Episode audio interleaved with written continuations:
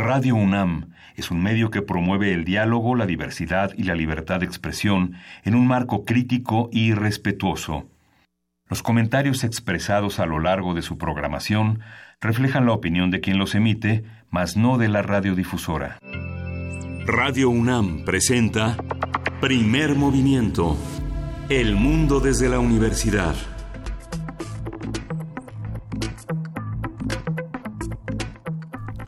Buenos días, hoy es miércoles 10 eh, de octubre y son las 7.05 de la mañana en esta Ciudad de México en Radio UNAM, primer movimiento, Luis Iglesias. ¿Cómo estás, Miguel Ángel Quemain? Buenos días.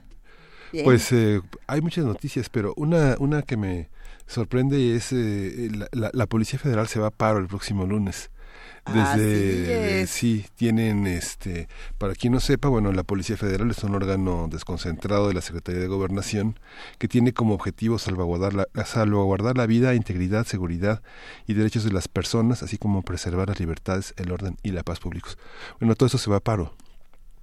Bueno, todo eso se ejecutaba, es también una de las preguntas. ¿Todo eso funciona previamente a este paro o opera como se dice? Digo, es que la, por, por los dos lados, ¿no? Pero bueno, sí es importante saber qué va a pasar con este parque. Sí, ¿Qué se hace desde el sexenio de Calderón ya tuvieron alguna, alguna, algún problema de que eran desalojados mientras estaban agazapados en hoteles muy discretos para atrapar a la criminalidad del narco, estaban y los, llegaban y los corrían. Dicen, ya no puedo estar aquí, si quiere usted súbase a su patrulla y quédese a dormir ahí. Es algo muy penoso, muy humillante, ¿no? y, pero al mismo tiempo se da uno cuenta cómo no hay un poder económico dentro del gobierno suficientemente poderoso para salvaguardar estas tareas tan importantes, ¿no? ¿Cuándo es este paro? Lo podemos repetir. Sí, es el próximo lunes. Este, si Manelik de la Parra, de Manelik eh, Cravioto, no logra este, hablar con las autoridades que no nombran ninguna declaración, que bueno, son la, Secretaría de Gobernación, este, eh, enredado departamento de, este, de servicios, de honorarios, de viáticos, que, pues que evidentemente no funciona. Funciona para las licitaciones a modo y los proveedores, ¿no? Esa es una de las noticias con las que despertamos esta mañana. Continúa, por otro lado, querido Miguel Ángel, la polémica por esta consulta eh, alrededor del aeropuerto internacional, del, aeropuerto, del nuevo aeropuerto internacional de la Ciudad de México. Eh, ¿Qué va a pasar con él? Qué es lo que se está eligiendo, si era una encuesta, si es una consulta, cuál es la diferencia, eh, cómo se va a respetar o no se va a respetar una decisión como esta por parte de la ciudadanía. Va a ser otro tema que sigue dando la vuelta. Y por supuesto, otra de las grandes noticias del día de ayer es el anuncio de Pemex. Eh, estuvimos nosotros muy al pendiente de lo que iba a ocurrir desde las 10 de la mañana. Antonio Quijano, nuestro jefe de noticias, nos estuvo contando de este anuncio de Pemex, que bueno, bueno, eh, viene justamente con el descubrimiento de siete yacimientos en dos campos del Golfo de México con potencial para incorporar 180 millones de barriles eh, de crudo justamente a las reservas del país. ¿Qué va a pasar? Sí. Esta es otra. Sí, entre, entre Pemex, la policía, la consulta del aeropuerto, por supuesto, diputados que se quedan dormidos y que ponen como justificación la marea alcalina, lo cual ha causado eh, muchas risas en redes sociales, que, que por cierto sí existe la marea alcalina, a ver si otro día lo, lo platicamos, pero bueno, causa risa, pero también causa indignación porque acaban de llegar. Si le da sueño para trabajar, debería comer después de trabajar entonces, ¿no? Para, que, los, para que el dinero destinado a su a su tarea pueda cumplirse y no este ah. generar una digestión tan larga, ¿no? Ya entendí, es por eso que en Radio UNAM no nos dan de desayunar. Claro. Ah, ¿alguien de aquí ya desayunó? No, nadie ha desayunado en primer todos movimiento. cara de haberse comido una torta de tamal. Pero no, no, ninguno de nosotros desayuna porque no nos queremos quedar dormidos. Eso era todo. No desayune usted piden su trabajo que no le den de desayunar y ya con eso. El día de hoy tenemos un programa con muchísimas cosas y además vamos a empezar con un tema buenísimo, Miguel Ángel. Sí, vamos a hablar de Sex Fest, la sexualidad libre y responsable desde la UNAM, con la doctora Mónica Burto Arciniega. Ella es coordinadora del programa de prevención de embarazos en adolescentes de la Facultad de Medicina de la UNAM y la licenciada Gabriela Pereira Salazar. Ella es responsable de comunicación de la División de Investigación de la Facultad de Medicina ellas van a hablar de este, de este, de esta, de este festival que empieza este fin de semana. Va a estar buenísimo. Fonografías de bolsillo con Pavel Granados, como siempre va a estar con nosotros, el escritor y coordinador del catálogo de música popular mexicana de la Fonoteca Nacional, y hoy va a estar contándonos sobre esta primera versión de Piensa en mí con las hermanas Águila. Va a estar bueno. Sí. En la nota nacional tenemos el tema de la seguridad energética con la doctora Rocío Vargas. Ella es especialista en el sector energético del Centro de Investigaciones sobre América del Norte, el CISAN, de la UNAM y actualmente realiza una estancia postdoctoral en el Programa Universitario de Estudios y Desarrollo del, de la UAN en el PUED. Justamente. En la nota internacional, Perú, Fujimori, la cancelación del indulto. Vamos a estar platicando con Jacqueline Fox, ella es periodista, colaboradora en Perú del diario El País, autora del libro Mecanismos de la Posverdad, que ha estado aquí en Primer Movimiento y que, bueno, eh, siempre que está con nosotros se pone muy buena la charla. Sí, editado por el Fondo de Cultura Económica. Librazo. Sí, la poesía necesaria te toca a ti. No nos, no nos echamos otro mano a mano. Otro mano a mano. Porque eh, parece ser que el, día de ayer que compartimos a Rosario Castellanos hubo muy buena reacción. Disfrutaron mucho los radioescuchas. Así que si tienen un poema que nos quieran compartir, que se pueda hacer en mano a mano, Miguel Ángel Quemain con Luisa Iglesias. Estamos en arroba P diagonal Primer Movimiento UNAM y en el teléfono 55 36 43 39. En la mesa del día vamos a tener el financiamiento a los partidos. ¿Cuánto, cómo, para qué? El comentario es el del doctor Alberto Asís Nasif. Él es investigador del CIESAS, él es especialista en temas de democracia, procesos electorales y análisis político. Cerramos también con una presentación con un libro Bienes Comunes, 150 años de la Biblioteca Nacional de México en 150 objetos. Vamos a platicar con Cuauhtémoc Padilla, maestro en letras, editor de este libro. Él es técnico académico adscrito al Departamento de Difusión Cultural de la Biblioteca Nacional de México. Y bueno, sin duda va a ser una conversación interesante. Todas las que tenemos por acá, eh, cuéntenos qué quieren platicar aquí en Primer Movimiento, qué quieren escuchar.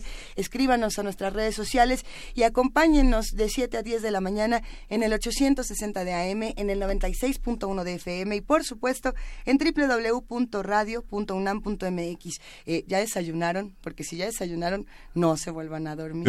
Hay mucho que hacer y apenas son las 7 de la mañana con 11 minutos. Ya Nuestra productora ya sacó su banana, un, plátano para desayunar.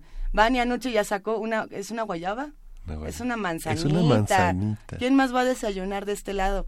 Nadie, nadie, puro café para la gastritis tenemos aquí. Escríbanos, nosotros vamos a escuchar música para empezar, Miguel Ángel. Sí, de Andrés Sampaio Alga, Alga, Algabe.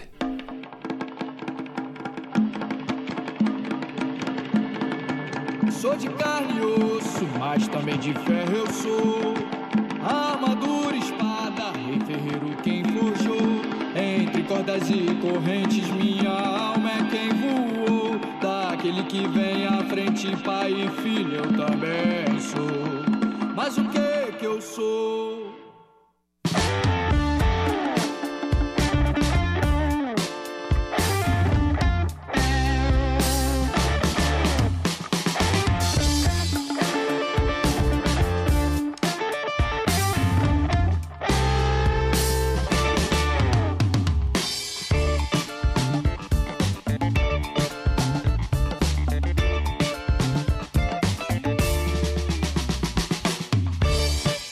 Sou de carne e osso, mas também de ferro eu sou. Sou de carne e osso. Armadura e espada, rei ferreiro quem forjou.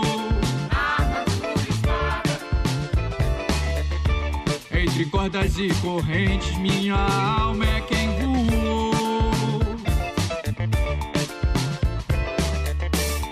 Daquele que vem à frente, pai e filho, eu também. Mas o que que eu sou? Respeita os ancestrais, quem vem antes de nós. Da semente somos fruto da nascente, somos nós. Respeita os orixás, mestres e tradição. Ao lugar onde eu nasci, a quem devo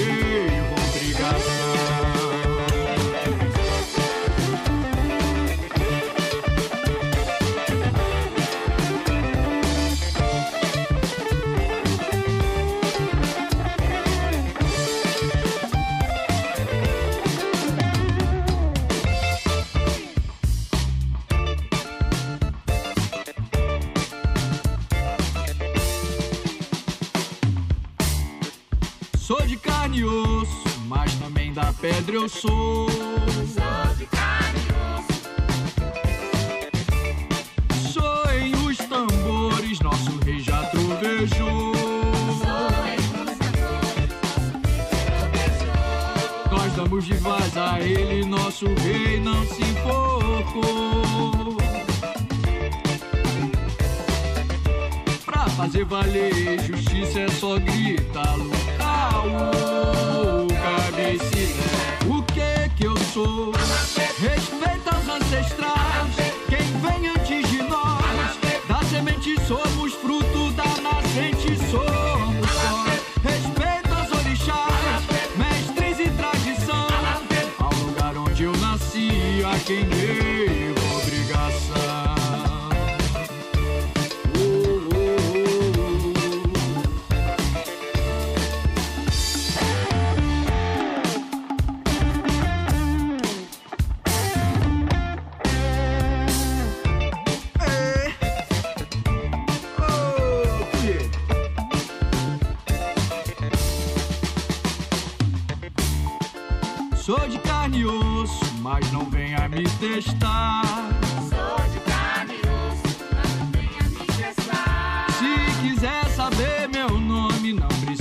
perguntar. Se quiser saber meu nome, precisa perguntar.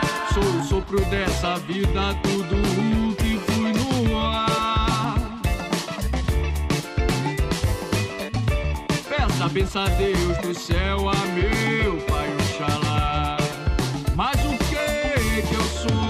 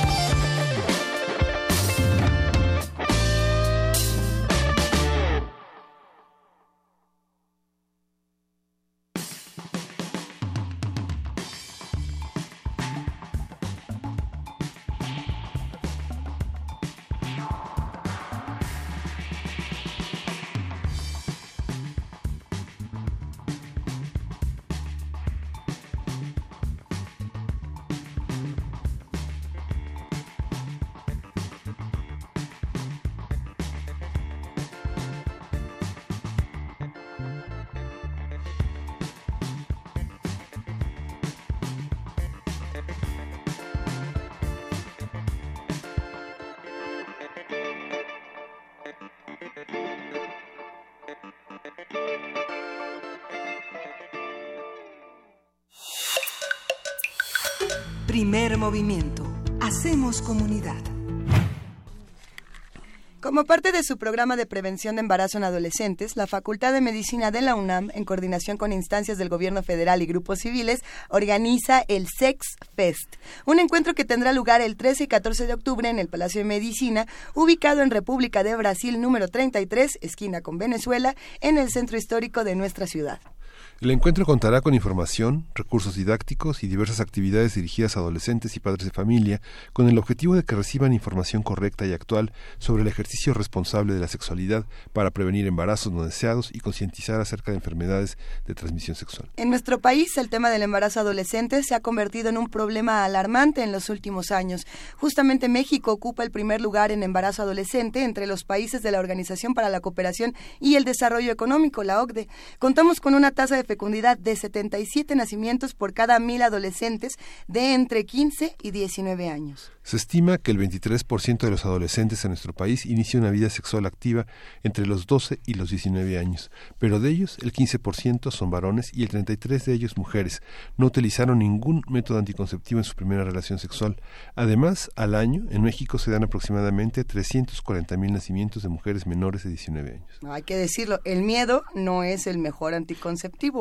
Será la verdad, si acaso, ¿no? Porque luego pensamos que espantando a los chavos de, ay, si haces esto te vas a embarazar, ya no van a hacer nada y y no. Bueno, ahora lo vamos a platicar con las expertas, que nos da muchísimo gusto, nos acompañan en esta cabina. Saludamos de entrada a la doctora Mónica Aburto Arciniega, ella es coordinadora del programa de prevención de embarazos en adolescentes de la Facultad de Medicina de la UNAM. Bienvenida, Mónica. Gracias, buenos días. Y no viene sola, y nos da muchísimo gusto darle la bienvenida a Gabriela Pereira Salazar, responsable de comunicación de la División de Investigación de la Facultad de Medicina. Gabriela, gracias por acompañarnos. Gracias a ustedes por el espacio. Buenos días. Todo un tema este de la sexualidad tanto en jóvenes como en adultos, como en adultos mayores, como en niños, como en absolutamente todas las edades. Eh, ¿Qué es el Sex Fest y desde dónde abordamos la sexualidad? ¿Quién le quiere entrar? Bueno, pues Mónica, eh, sí. Eh, el Sex Fest es una feria informativa.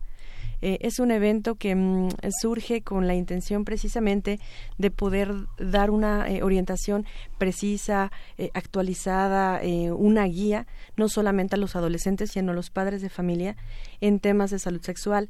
Sin embargo, eh, no es algo limitado nada más a, la prevención del embarazo en adolescentes, sino que hay una eh, diversidad de temas como eh, puede ser el prevenir también una infección de transmisión sexual, abordar aspectos como igualdad de género, violencia de género, cómo hablar de sexualidad con tus hijos, en fin, vaya, es una, un, un, evento em, que está organizado por bueno, mm, una cantidad importante de instituciones, o sea, más de 25 instituciones participan en este evento. ¿Es la primera vez que organizan una, un encuentro como este, este como este, una, una feria como esta? Sí, bueno, si bien es cierto que la Facultad de Medicina siempre se ha preocupado por la salud eh, sexual y reproductiva, eh, este sí es la primera feria informativa que organiza la Facultad de Medicina informativa sobre sexualidad para adolescentes y padres de familia. Y bueno, como bien mencionabas, Luisa, el, tema del miedo, ¿no? Eh, cuando uno conoce cuáles son sus derechos, entonces puedes entender cuáles son tus obligaciones. Y tu, y tu obligación como adolescente sí es estar bien informado para poder tomar buenas decisiones y ejercer una sexualidad responsable. Mónica. De hecho, bueno, este evento eh, surge eh, con la intención de conmemorar el Día Nacional para la Prevención del Embarazo No Planificado en Adolescentes. Seguramente ustedes sabrán que este eh, día se conmemora en nuestro país desde hace mm, pues algunos años, desde el 2006. Entonces, el Sex Fest realmente sale como una mm, pues manera de sumarnos a los esfuerzos de otras instituciones para poder combatir este problema el programa de prevención de embarazo en adolescentes de la Facultad de Medicina es muy joven. Tenemos dos años que empezamos a, trabajar eh, con los estudiantes de la facultad, pero en estos dos años nos hemos ido, em, digamos que, extendiendo y hemos tenido participaciones con la población abierta. Entonces, la intención del, evento es precisamente, pues, eh, ser eh, un músculo también, una eh, como aportar ese granito de arena, porque al final, como institución formadora de, recursos humanos en salud, tenemos también una obligación con nuestra población. Nosotros vamos a formar a los futuros médicos. Entonces el evento pretende pues tener ese alcance con la población. ¿Qué pasa, por ejemplo? Yo me pregunto, eh, ¿en qué momento empieza eh, la sexualidad? ¿A, qué edad comenzamos todos a descubrirnos como seres sexuales.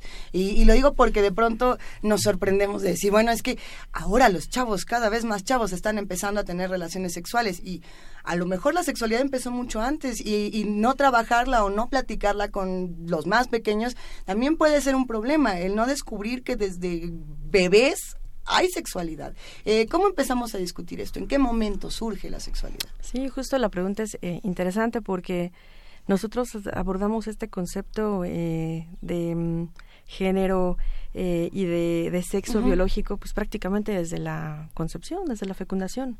O sea, desde ese momento ya hay una serie de mecanismos eh, que están dando una diferenciación sexual al ser humano. Ahora, ¿en qué momento comenzamos nosotros a identificarnos como hombres, como mujeres o como alguna otra, digamos, este, identidad? Eso es muy variable es una cuestión inherente al ser humano y eso es en parte lo que nos hace distintos de otras especies. Entonces, eh, es complicada desde ese punto de vista, pero por lo mismo creo que tocaste un punto eh, relevante. ¿En qué momento hablas con, con, tus hijos de sexualidad? Pues desde el momento en el que hay eh, cambios este, mm, básicos en su manera de pensar, en su manera de ser, en la forma de vestir y en diferentes este, mm, oportunidades, porque además creo que ese es un, punto que vamos a tratar aquí.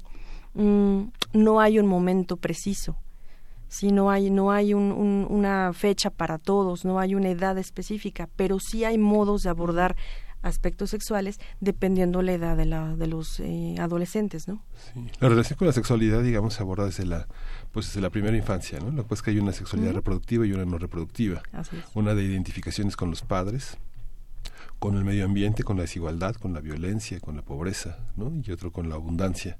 Y con eh, y, pero sin embargo hay barreras este de información y culturales muy intensas que hacen que la sexualidad sea concebida como algo que intoxica o como algo que, que, acerca a las personas y, la, y hace que los sentimientos y las emociones se expresen de una manera positiva, reconciliadora, de encuentro, ¿no? Sí, es un gran tema. Pues es un tema porque nuestra cultura eh, es muy particular, es una cultura sui generis. Todavía eh, hemos encontrado, eh, bueno, y documentado, ¿no? No es un tema que se platique en la mesa, no es un tema al que estemos acostumbrados a discutir con nuestros hijos, con los vecinos, y, y, uno va descubriendo la sexualidad, pues, este, a veces por ensayo y error. Sin embargo, bueno, hay, hay un, un, punto interesante. estas generaciones son distintas cada vez más tenemos mayor acceso a la información. Sí, no, no era como antes. Antes, pues bueno, a lo mejor estaba el libro, lo que te decían tus papás. Eh, ajá, vaya, hacia allá íbamos, ¿no? Es tanta la información que muchas veces eso eh, nos genera un ambiente pues más ambiguo no, no discriminamos adecuadamente lo que es correcto de lo que es incorrecto. Y entonces pues bueno sí hemos también observado que los eh, adolescentes siguen preguntando o siguen apoyándose en sus pares en sus amigos no que tampoco saben. Entonces bueno es un tema muy muy este amplio eh, y pretendemos aquí en el en el Sex Fest eh, que uno de los especialistas también nos aborde un poco con respecto al uso de las redes sociales es que me quedé pensando porque la pregunta de pronto es como muy sensible en cuanto a los niños, la diferencia entre los niños y los adolescentes.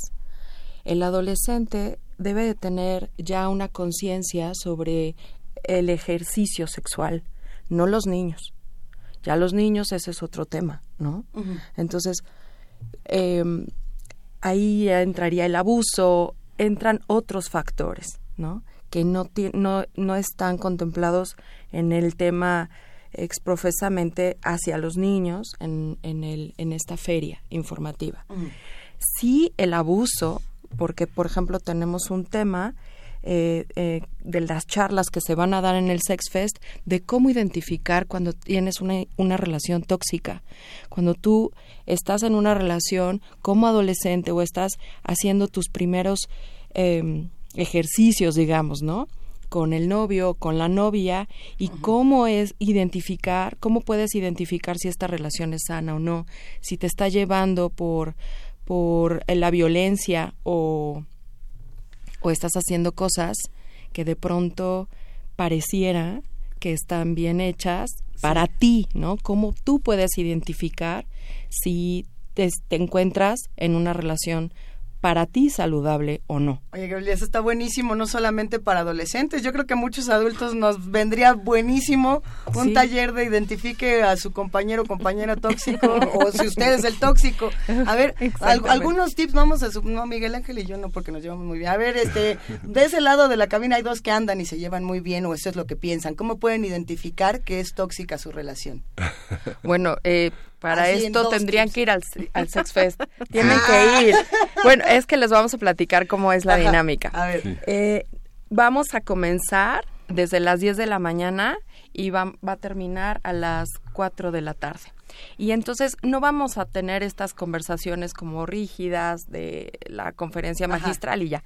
Vamos a tener diálogos con especialistas que nos van a poder dar muy buenas pautas sobre diferentes temas, por ejemplo esta, ¿no? Ajá. Y, y bueno, y también podemos acercarnos con, con, los, con los visitantes y con los stands que van a estar allí para darnos esa información y poder consultar. Yo como mamá o como adolescente puedo hacer la pregunta que yo quiera en el momento del, del diálogo y después del diálogo también, ¿no? Entonces no es así como unilateral la, la comunicación, Es sino una conversación. es una conversación. diálogo. Es un diálogo. porque pretendemos eh, tener un, un espacio que sea mm, ameno, un espacio en donde ellos se sientan cómodos. ¿Por qué? Porque el evento es para ellos, o sea, principalmente es para los adolescentes. Pero bueno, evidentemente eh, buscamos tener un alcance con los padres de familia porque eh, el componente educativo sin duda también empieza en, en- en tu casa. Entonces, bueno, eh, ha- haremos un par de, de concursos que, bueno, en el programa a lo mejor no vienen anunciados, pero eh, en los, eh, digamos, intermedios que tenemos en, los, en, en el programa, eh, en esos concursos pediremos que los padres de familia y los adolescentes hagan un par de equipos, pues para eh, discutir algunos mitos y realidades sobre la sexualidad, para que también eh, ellos se den cuenta de en dónde están las dudas. Muchas veces eh, comentamos entre broma y broma, ¿no? Es que pues ya mi hijo sabe más cosas que yo. Pues sí, posiblemente sí, ¿no? Es posible que Pero, sí. Ay, pero, ento- ajá, pero, pero entonces empatémoslo. O sea, ¿qué es lo que piensan los jóvenes de hoy, los adolescentes? ¿En dónde tienen su atención? ¿Por qué? Porque ya lo comentaban, están iniciando a tener su vida sexual en etapas cada vez más tempranas. Y nosotros no pretendemos decirles que no tengan relaciones, ¿eh? Ojo, eso es muy importante. Eh, buscamos un espacio donde no haya prejuicios, que esté libre de tabúes. Sin embargo, sí buscamos que tengan un ejercicio responsable de la sexualidad. No vamos a decirles que no, vamos a decirles aquí están todos los métodos anticonceptivos modernos. ¿Por qué? Porque, bueno, conocen el condón. Pero ¿y los otros 13? ¿Alguien sabe que son gratuitos? Tenemos 14 en total. ¿Y alguien sabe que son gratuitos? ¿Alguien sabe cómo se utilizan? Bueno, entonces vamos a orientarlos, a canalizarlos, que sepan eh, eh, a dónde pueden eh, acudir ellos a preguntar, bueno, ¿y, qué- y qué me? ¿Y cuál puedo utilizar yo? Porque yo no puedo utilizar el mismo que Gaby o que tú. Este, o, o vaya, eh, hay una gran cantidad de factores que no se saben. Entonces, bueno, informemos de manera conjunta. ¿Por qué? Porque a los adolescentes, bueno, le- les damos nosotros, pues tal vez eh, algunas herramientas, pero también los padres tienen un papel fundamental, tienen que guiarlos. Ayer comentábamos Luis y yo sobre pues ya, ya, este prácticamente hoy inicia el Festival Cervantino, hoy inicia en. Guanajuato y hablábamos de una edición del 2001 en el que Zico fue quería quería ser uno de los patrocinadores, pero el obispo de León se opuso.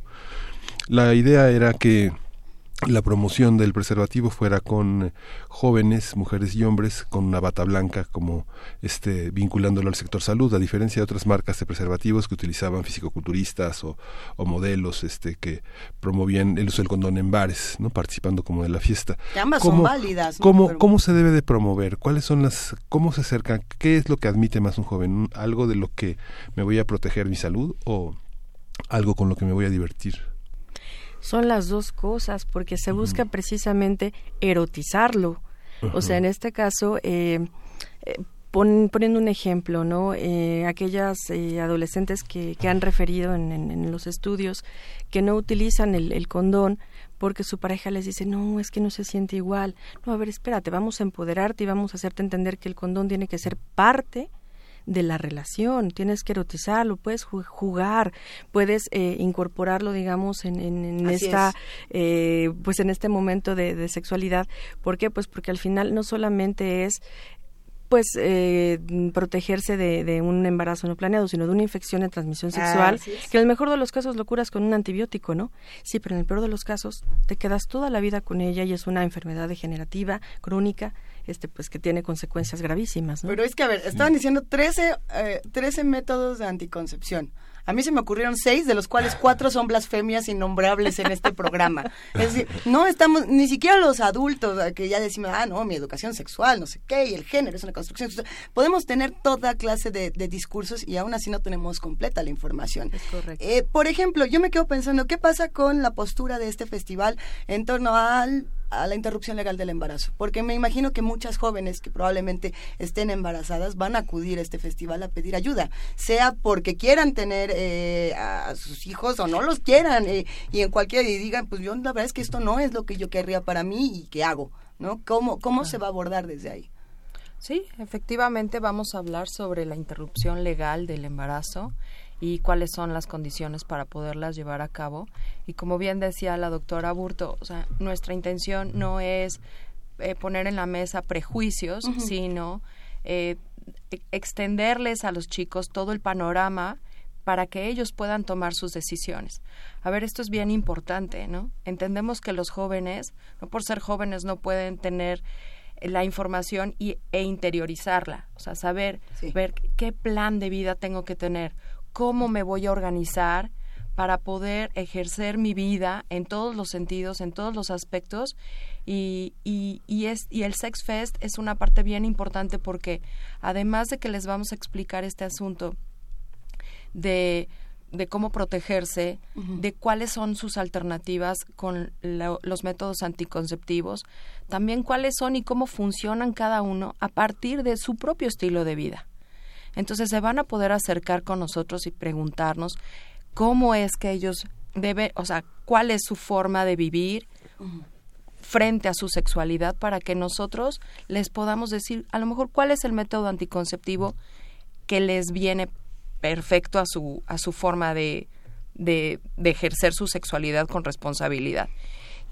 Pero toda la demás información sobre, el, sobre las enfermedades, sobre las infecciones de transmisión sexual, sobre a lo mejor estas alternativas que tienen, por ejemplo, para interrumpir el embarazo, están ahí, es para ellas y también de alguna forma eso les da la certeza de, de poder tomar las decisiones con tranquilidad, ¿no? No con el mito del el, el, el, el, la, la, la, información falsa de los corredores o de amiga amiga, ¿no? Esto es súper importante porque viene de, de, de, una autoridad de salud y les pueden decir las pautas cómo, cómo llevarlas a cabo. Y, bueno, y en este caso la postura, pues es tener apertura, ¿Existe la interrupción legal del embarazo en nuestro país? Bueno, informamos. Aquí tienes las opciones. La decisión no es de nosotros. Nuevamente, les reitero, no se trata en nuestro caso de darles eh, un mensaje de prohibición, un mensaje de que es malo. No, la sexualidad es algo natural en el ser humano. Entonces, se aborda prevención, ah, digamos, con anticoncepción, se aborda también el tema de enfermedades de transmisión sexual, de embarazos, de interrupción legal del embarazo, de ser el caso caso, eh, se aborda la parte lúdica. Por supuesto. bueno, yo quiero hablar de otras cosas y en una de esas hasta de juguetes me quiero poner a platicar. O eso ya no. Es muy interesante tu pregunta porque hemos tratado y hemos hecho todos los esfuerzos posibles por eh, y, y, en los medios y de verdad muchas gracias por aclarar que esta es una feria informativa con todos los tintes educativos posibles hacia la sexualidad de los adolescentes este programa, o sea, este, este Sex Fest, esta feria pertenece al programa de prevención de embarazo en adolescentes que es de la UNAM. Entonces, nuestra intención no es eh, promover la parte, eh, digamos, erótica, para eso hay otros espacios y hay otros eventos, sí desde, desde el reconocimiento de los derechos sexuales, sí desde eh, la información bien, bien organizada, eh, académicamente, ¿no? Por el pool de, de médicos que, que tiene este programa, que son están súper, súper informados sobre los temas. Está favoreciendo la salud sexual. Realmente vamos desde esa desde eh, ese ángulo. Y esa, esa, esa, esa parte de la salud sexual, digamos, incluye la salud mental. Digamos, una joven, digamos, lo que, lo que muestra la encuesta nacional de las dinámicas de, reproducción, la, este, tanto la de 2014 como la de 2017, que es la de 2018, muestran una, un embarazo eh, cuando hay cuando no es una sexualidad protegida de una de cada dos adolescentes se embaraza cuando un adolescente decide tener este un hijo generalmente se embaraza de personas que muchas veces no tienen una gran duración en la, en la vida, ¿no? No tienen en su vida, ¿no? El papá desaparece o los papás lo aíslan, lo protegen para que no tenga responsabilidades, pero la hija sí las tiene, ¿no? Pero la vuelven, infantilizan a los dos, ¿no? A la hija adolescente y a la, y a la, y a la madre al mismo tiempo, ¿no? ¿Cómo, ¿Cómo evitar, cómo protegerse de una sensación de fracaso, de una sensación de que los padres dicen, bueno, ya la regaste, ahora te quedas en tu casa y nada más cuidas a tu hijo y vas a la escuela, pero no tienes novio ni este, te lo vamos a cuidar, pero el cuidarlo es como un favor? ¿Cómo evitar esa sensación de fracaso, de cancelación de las expectativas, de este, mi hijo va a ser una carga en vez de este, un acompañamiento complejo, porque es casi como un hermanito, ¿no? Claro, es, es que es un problema sumamente complejo. O sea, el, el, en particular el embarazo no planeado en adolescentes, pues implica todos estos factores psico, eh, psicológicos, sociales, económicos, educativos, y, y al final cada uno de estos casos se convierte en algo muy particular.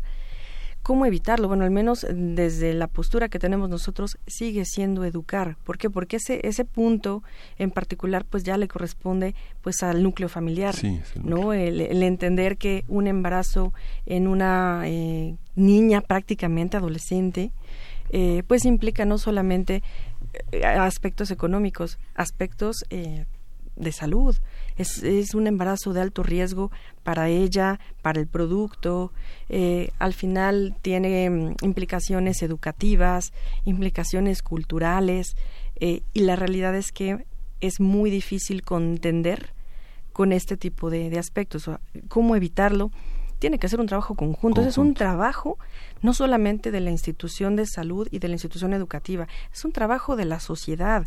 Por eso es que también el evento está dirigido a los padres de familia y a los vecinos y a los tíos. Bueno, a lo mejor tú dices, bueno, yo no tengo hijos, pero sí conozco a, a- a la vecina o sí conozco a mi sobrino.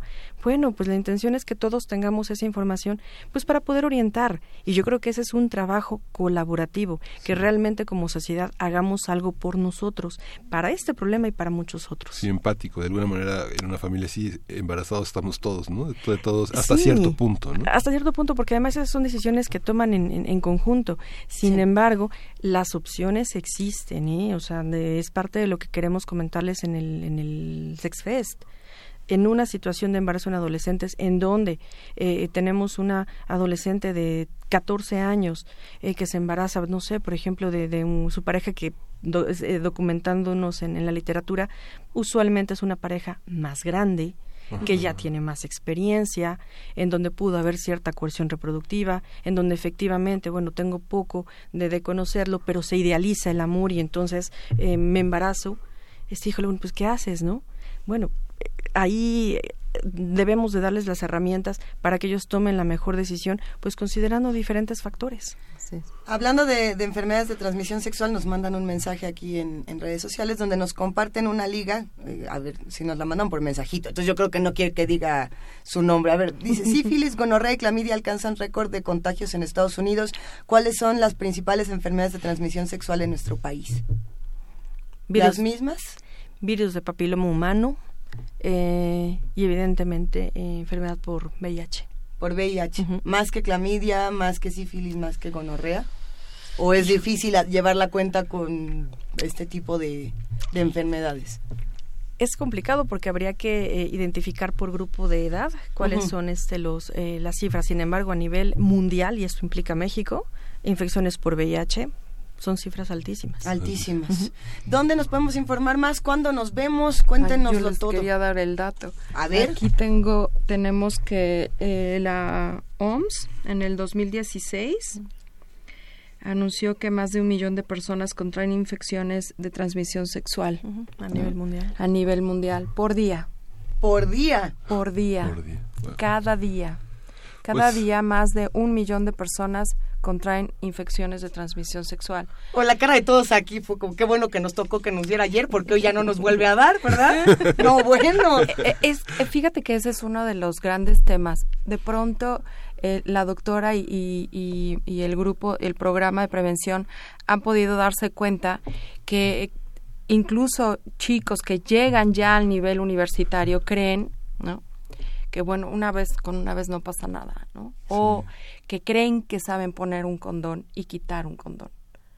Entonces, es, es, es bien importante de pronto como tener esa humildad de decir, a ver, voy a aprender, no importa cuántos años tengo, voy a ir al Sex Fest porque tengo no sé, soy profesora o soy profesor, necesito explicarles porque a lo mejor soy mamá, pero igual soy tía o soy una abuelita maravillosa y necesito saber cómo les voy a explicar a mis a mis nietos cómo cuál es el frente y cuál es la vuelta de un condón.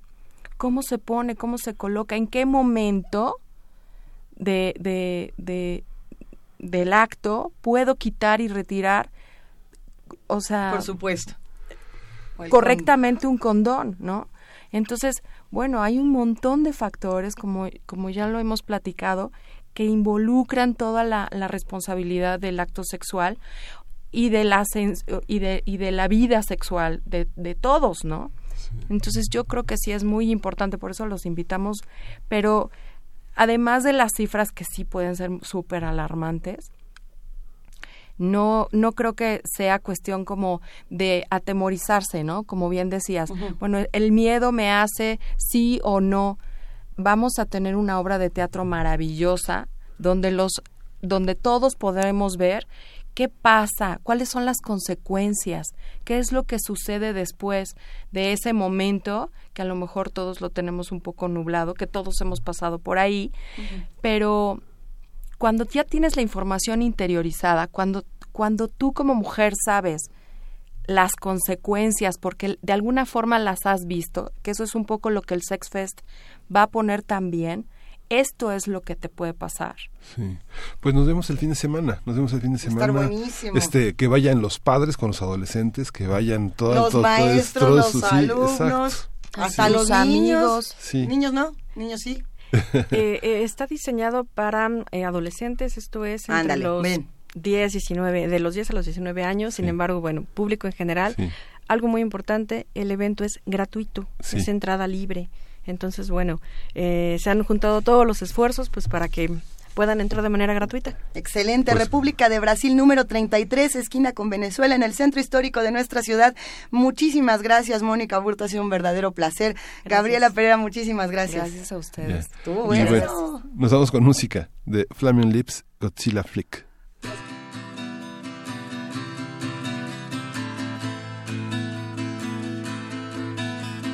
This is no Godzilla This is a no Godzilla flick. People that you love never going to say hello again, and it's only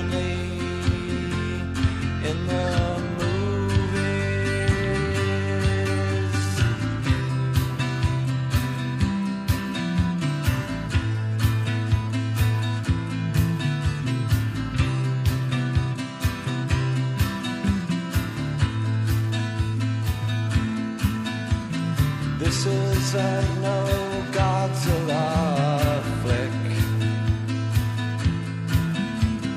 This is a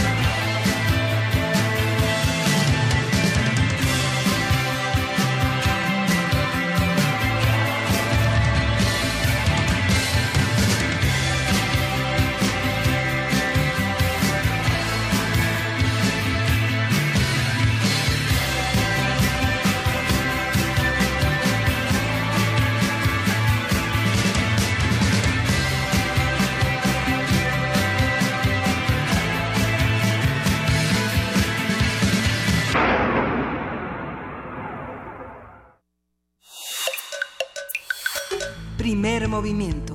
Hacemos comunidad. Fonografías de bolsillo. Estamos hablando de escándalos sexuales fuera del aire. ¿Para qué les vamos a decir mentiras? Y todo es culpa de Pavel Granados, que ya está con nosotros. Queridísimo Pavel, ¿cómo estás? Luisa, muy bien. ¿Y tú, Miguel Ángel? Aquí, qué Muy gusto, bien. pues. Yo quiero seguir con Agustín Lara. Ay, eh, qué rico. porque, bueno, pues es el mes, yo para mí es un mes eh, siempre de Agustín Lara, todo octubre, porque él nació el 30 de octubre, el 2 de octubre se le grabó su primera canción, bueno, y murió él el 6 de noviembre de 1970.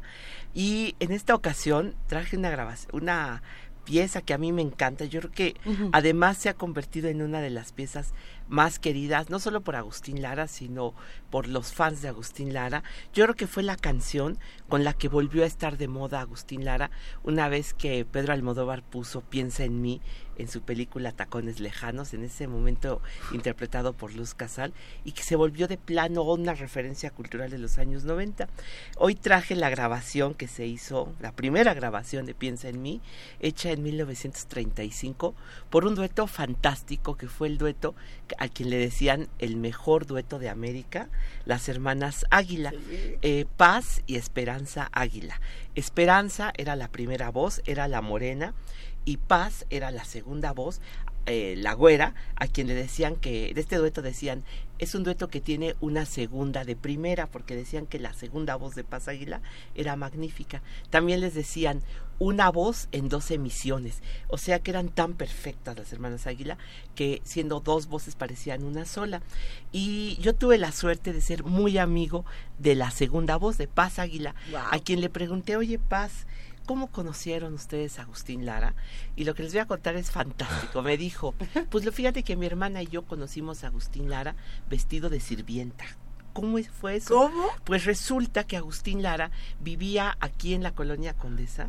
En, no vivía, tenía un estudio, o leonera, como le decían entonces Leonera. en Celaya número 5, que es un edificio que todavía existe. Ahí afuera dice construido en 1931. Si uno se pone de frente frente al edif- eh, ante el edificio, es exactamente a- eh, hasta el fondo, en el primer piso del lado izquierdo. En ese departamento tuvo su leonera, Agustín Lara, se iba con sus amigos, Pepe- eh, José F. Elizondo, que le decían Pepe Nava, era el epigramista de Excelsior y es el que escribió la letra de muchas canciones como Los Ojos Tapatíos, La Norteña, y el Chamaco Sandoval, aquel célebre Chamaco Sandoval de quien decían que él escribía las canciones de Agustín Lara. Pues se iban ahí. Un día se fueron, llegaban borrachos así, y un día alguien se metió a bañar y dejó la llave abierta y se inundó el departamento, salió en las noticias, así por esa razón la esposa de Agustín Lara se enteró de que Agustín tenía su leonera, entonces claro que no se lo había dicho, pero ahí Agustín se enamoró de una vecina que se llamaba Eva y empezó a tener pues sus que veres con esta muchacha Eva, que resultó ser nada menos que una de las amantes tengo entendido que del general Cedillo, el mero mero enemigo de Lázaro Cárdenas. De tal manera, bueno, todo esto pasó antes de que existiera las, eh, Lázaro Cárdenas, porque estamos hablando más o menos de 1933, más o menos 34. Y entonces, el general Cedillo mandó poner unos pistoleros afuera del departamento para que cuando Agustín Lara saliera, pues no sé si lo mataran o por lo menos darle un susto. Agustín tenía ya muchos días de no salir, ya le habían cortado la luz, el agua, ya no podía, ya no tenía, ya no podía salir. Entonces, la muchacha que le ayudaba, eh, que él le decía Celestina, no sé si así se llamaba, le dijo, eh, señor, fíjese que se me ocurrió una idea. Yo tengo una amiga que es igualita a usted, flaca, fea, y haga de cuenta usted. Entonces, le voy a pedir que un día que venga con su uniforme, entremos en un taxi, se ponga usted la ropa de ella y salimos en el mismo taxi y nos vamos. Y que sea en la tardecita para que no se den cuenta los pistoleros. Entonces, efectivamente, pararon un taxi en la calle y le dijeron, oiga, señor, ¿se presta esto para salvar a Agustín Lara? Y el taxista dijo, sí, cómo no. Entonces se fueron en, la, en el taxi, las dos señoras salieron, Agustín Lara se cambió la ropa y salió con el, con el traje. Entonces, Agustín Lara le dijo al taxista, hermano, usted me ha salvado la vida. ¿Qué puedo hacer para pagarle? Y el taxista volteó y le, dijo, pues fíjese, yo tengo dos hermanas, o dos, unas primas, que en mi opinión cantan muy bonito. Me gustaría que usted las escuchara. Bueno, sí, pero nada más déjeme cambiarme la ropa. No, si ya llegamos, mires aquí a la vuelta. Tocaron, dijo, paren a las muchachas, las va a escuchar ahorita Agustín. Entonces bajaron todavía medio dormidas las hermanas Águila. Y dijeron, y esto, te- las va a escuchar Agustín Lara. Pero oiga, es vestido de mujer. Entonces dijo, bueno, pues las voy a escuchar. Les dijo, oigan, cantan ustedes muy bonito, de verdad muy bonito. Paz me dijo, mira, sí nos dijo eso, pero nos dijo, búsquenme, no nos dijo nada, nada nos dijo que cantaban muy bonito y se fue, que cantábamos muy bonito y se fue, pasaron, el- pasó el tiempo y ya después nos volvimos a encontrar a Agustín Lara, claro que no dijo nada, era muy penoso andar diciendo que lo habíamos conocido vestido de mujer, pero así fue, las hermanas Águila se volvieron, bueno, un fenómeno, de verdad, mira, imagínate que las contrataron para viajar por toda América y fueron de Estados Unidos a Chile por todos los países. Fue tan grande el éxito que las volvieron a contratar. Y la segunda vez, decía Paz, eh, ya por todos lados había las hermanas no sé qué, las hermanas no sé cuánto, siempre una güera y una morena. Eso se debía a que a Agustín Lara le gustaban los contrastes. La mujer tenía que ser buena y mala. Él le gustaba cantarle a las morenas y a las güeras. Entonces, para presentarlas en teatro, era una güera y una morena. Pues esta grabación es de 1935, acompaña la orquesta de Eduardo Vigil y Roles, que para mí es la mejor que ha habido en la historia de la música popular mexicana, y es Piensa en mí, pues son las hermanas Águilas, jovencitas, jovencitas. Esta es la grabación que traje para compartir hoy. Qué maravillosa historia, querido Pavel Granados. Muchísimas gracias. Vamos a escuchar, Vamos a a las hermanas Águila y volvemos.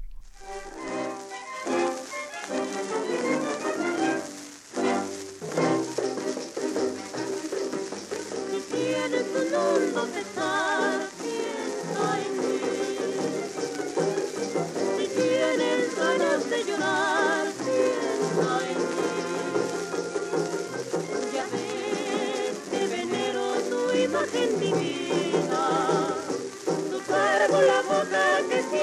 la niña del Señor mejor.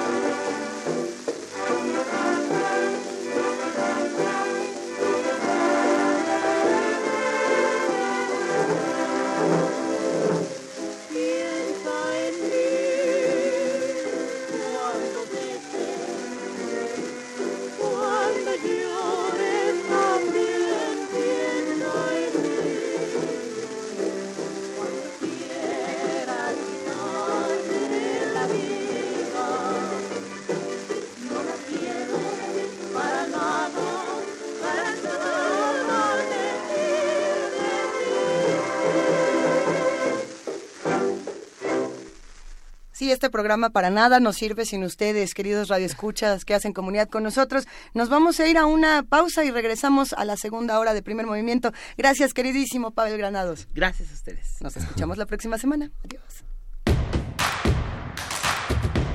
Síguenos en redes sociales. Encuéntranos en Facebook como Primer Movimiento y en Twitter como arroba PMovimiento. Hagamos comunidad.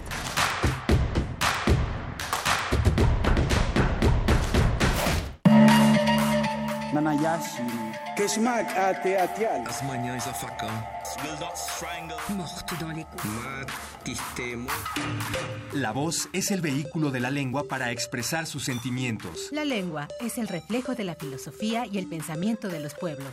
Acompáñanos a conocer las expresiones poéticas de las diferentes lenguas del continente en Octavo Festival de Poesía Las Lenguas de América Carlos Montemayor. transmisión especial en directo desde la Sala Nezahualcóyotl del Centro Cultural Universitario. Jueves 11 de octubre a las 6 de la tarde por el 96.1 de FM. Presentado por el Programa Universitario de la Diversidad Cultural y la Interculturalidad y Radio UNAM. Experiencia Sonora. ¿Qué carrera elegir? La UNAM te invita a la exposición de orientación vocacional al encuentro del mañana 2018. Encontrarás información sobre las opciones de bachillerato, licenciatura y posgrado que ofrecen la UNAM y diversas instituciones educativas. Del 11 al 18 de octubre, Centro de Exposiciones y Congresos UNAM, Avenida de Lima número 10, Ciudad Universitaria. El mañana te espera. Acude a su encuentro. www.degoae.unam.mx www.dgoae.unam.mx Laila, soy Luis. ¿Ya pediste permiso para el sábado? Sí, sí, cuenta conmigo. Carlos, soy Luis. ¿Qué onda? ¿Sí vas a ir el sábado? Claro, me va a acompañar Rocco. Hola, Lucio. Soy Luis. ¿Entonces qué? El sábado como quedamos. Claro, me pidieron llevar a mi hermanito. Perfecto. Mis amigos y yo ya estamos listos para participar en la consulta infantil y juvenil 2018. Si tienes entre 6 y 17 años, ve con tus amigos del 17 al 25 de noviembre. Es nuestro momento de expresarnos. Porque mi país me importa, te invitamos a participar. IME. El artista plástico Daniel Lezama celebra sus 20 años de creación con la exposición Crisol, proyecto con el que busca domesticar procesos y energías vitales a través de la representación de un elenco de personajes de una familia de seres energéticos. La muestra se integra por alrededor de 25 piezas entre una nueva serie de pintura figurativa de formato monumental, obra gráfica y su primera producción de escultura en bronce. La exhibición Crisol puede visitarse en la galería Maía Contemporary, calle Colima número 159, Colonia Roma. La radio puede ser un aparato que enciendes o apagas. O puede ser una plataforma cultural enteramente a tu disposición. Tú escoges. Ahora ya puedes descargar la aplicación móvil oficial de Radio UNAM en tu celular. Programación en vivo en AM y FM. Acceso al podcast de nuestros programas. Notificaciones de los eventos en la sala Julián Carrillo. Y la programación completa de Radio UNAM. Búscala como Radio UNAM Oficial desde Play Store para Android o en iTunes y App Store para iOS. Radio UNAM Oficial. Experiencia sonora de bolsillo.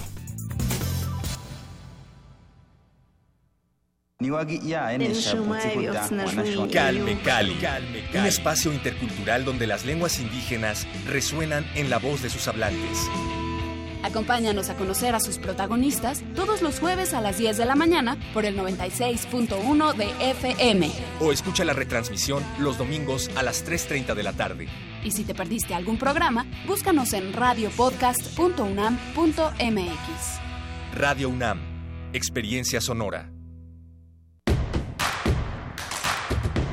Queremos escucharte.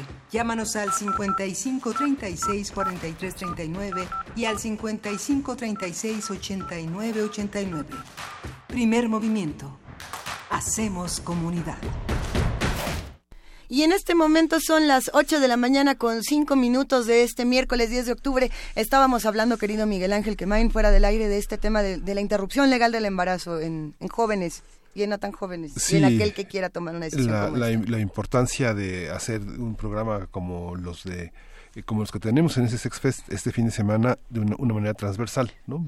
Hablábamos fuera del aire sobre los temas de ideación suicida en muchos adolescentes que han tenido un bebé como resultado del abuso. Hemos visto muchos ejemplos en todos estos eh, grandes eh, actos de violencia entre las en muchas tribus, muchos pueblos, muchas diferencias étnicas que la violencia sexual es una parte del abuso es lo que genera muchísimos eh, em- embarazos, el tema de Bosnia en la ex Yugoslavia, es. este que, que son también uno los vive en un aspecto micro en, en países democráticos, en países con tanta libertad como el nuestro. los Bueno, vivimos, bueno, ¿no? depende de la región. Sí, claro, Depende de la región.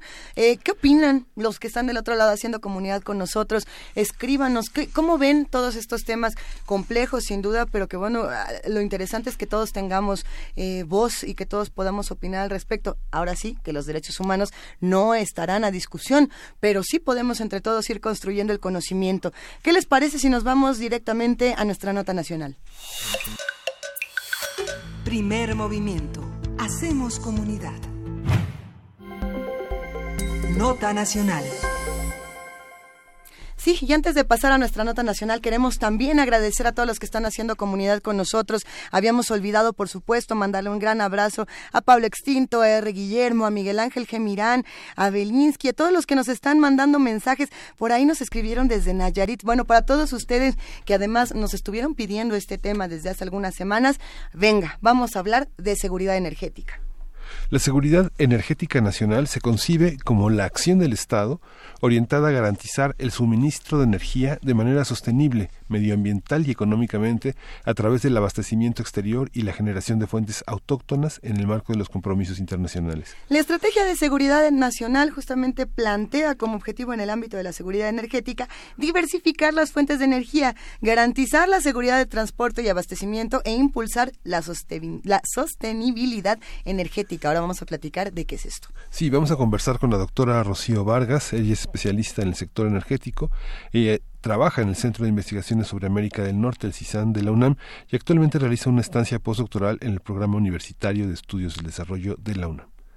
Buenos días, Rocío, de la UNAM. Hola, buenos días a, a todos los amigos de Radio UNAM. Aquí estoy para sus preguntas. Nos da muchísimo gusto poder escucharte, Rocío. Eh, cuéntanos un poco cómo entrarle a este tema de seguridad energética nacional. Bueno, ahorita que yo estaba oyendo eh, la definición de Miguel Ángel, en realidad eh, este concepto puede ser muy maleable. Es decir, este, yo lo puedo ajustar a mis intereses, a mi situación del momento, a lo que yo busco cubrir o encubrir. Entonces, yo les podría decir que hay cuatro elementos que realmente definen la seguridad energética. Uno es la disponibilidad o el acceso al recurso energético. La otra, la confiabilidad, es decir, cómo garantizo que voy a tener ahorita y a futuro el recurso. Otro es los precios económicos, affordability o cómo puedo, digamos, este financiar el acceso a ese recurso y otro es la cuestión ambiental, como ustedes decían, la sostenibilidad. En esto, eh, ustedes me están eh, sugiriendo con esa definición que el Estado mexicano así lo define. Entonces, de alguna manera hay un objetivo político, ¿no? Así es. Pero en esto, digamos, eh, eh, por ejemplo, para ponerte un ejemplo, la cuestión de los precios, si uno va a la noción más, digamos, literal, pues son precios económicos o asequibles, así se llaman. Pero hoy día, por ejemplo, con la reforma, el concepto ha cambiado a precios competitivos, lo cual es otra connotación, lo cual quiere adecuarlo a otros objetivos, ¿no? Entonces, con esto les digo, realmente este puede haber ahí muchos objetivos en esta definición.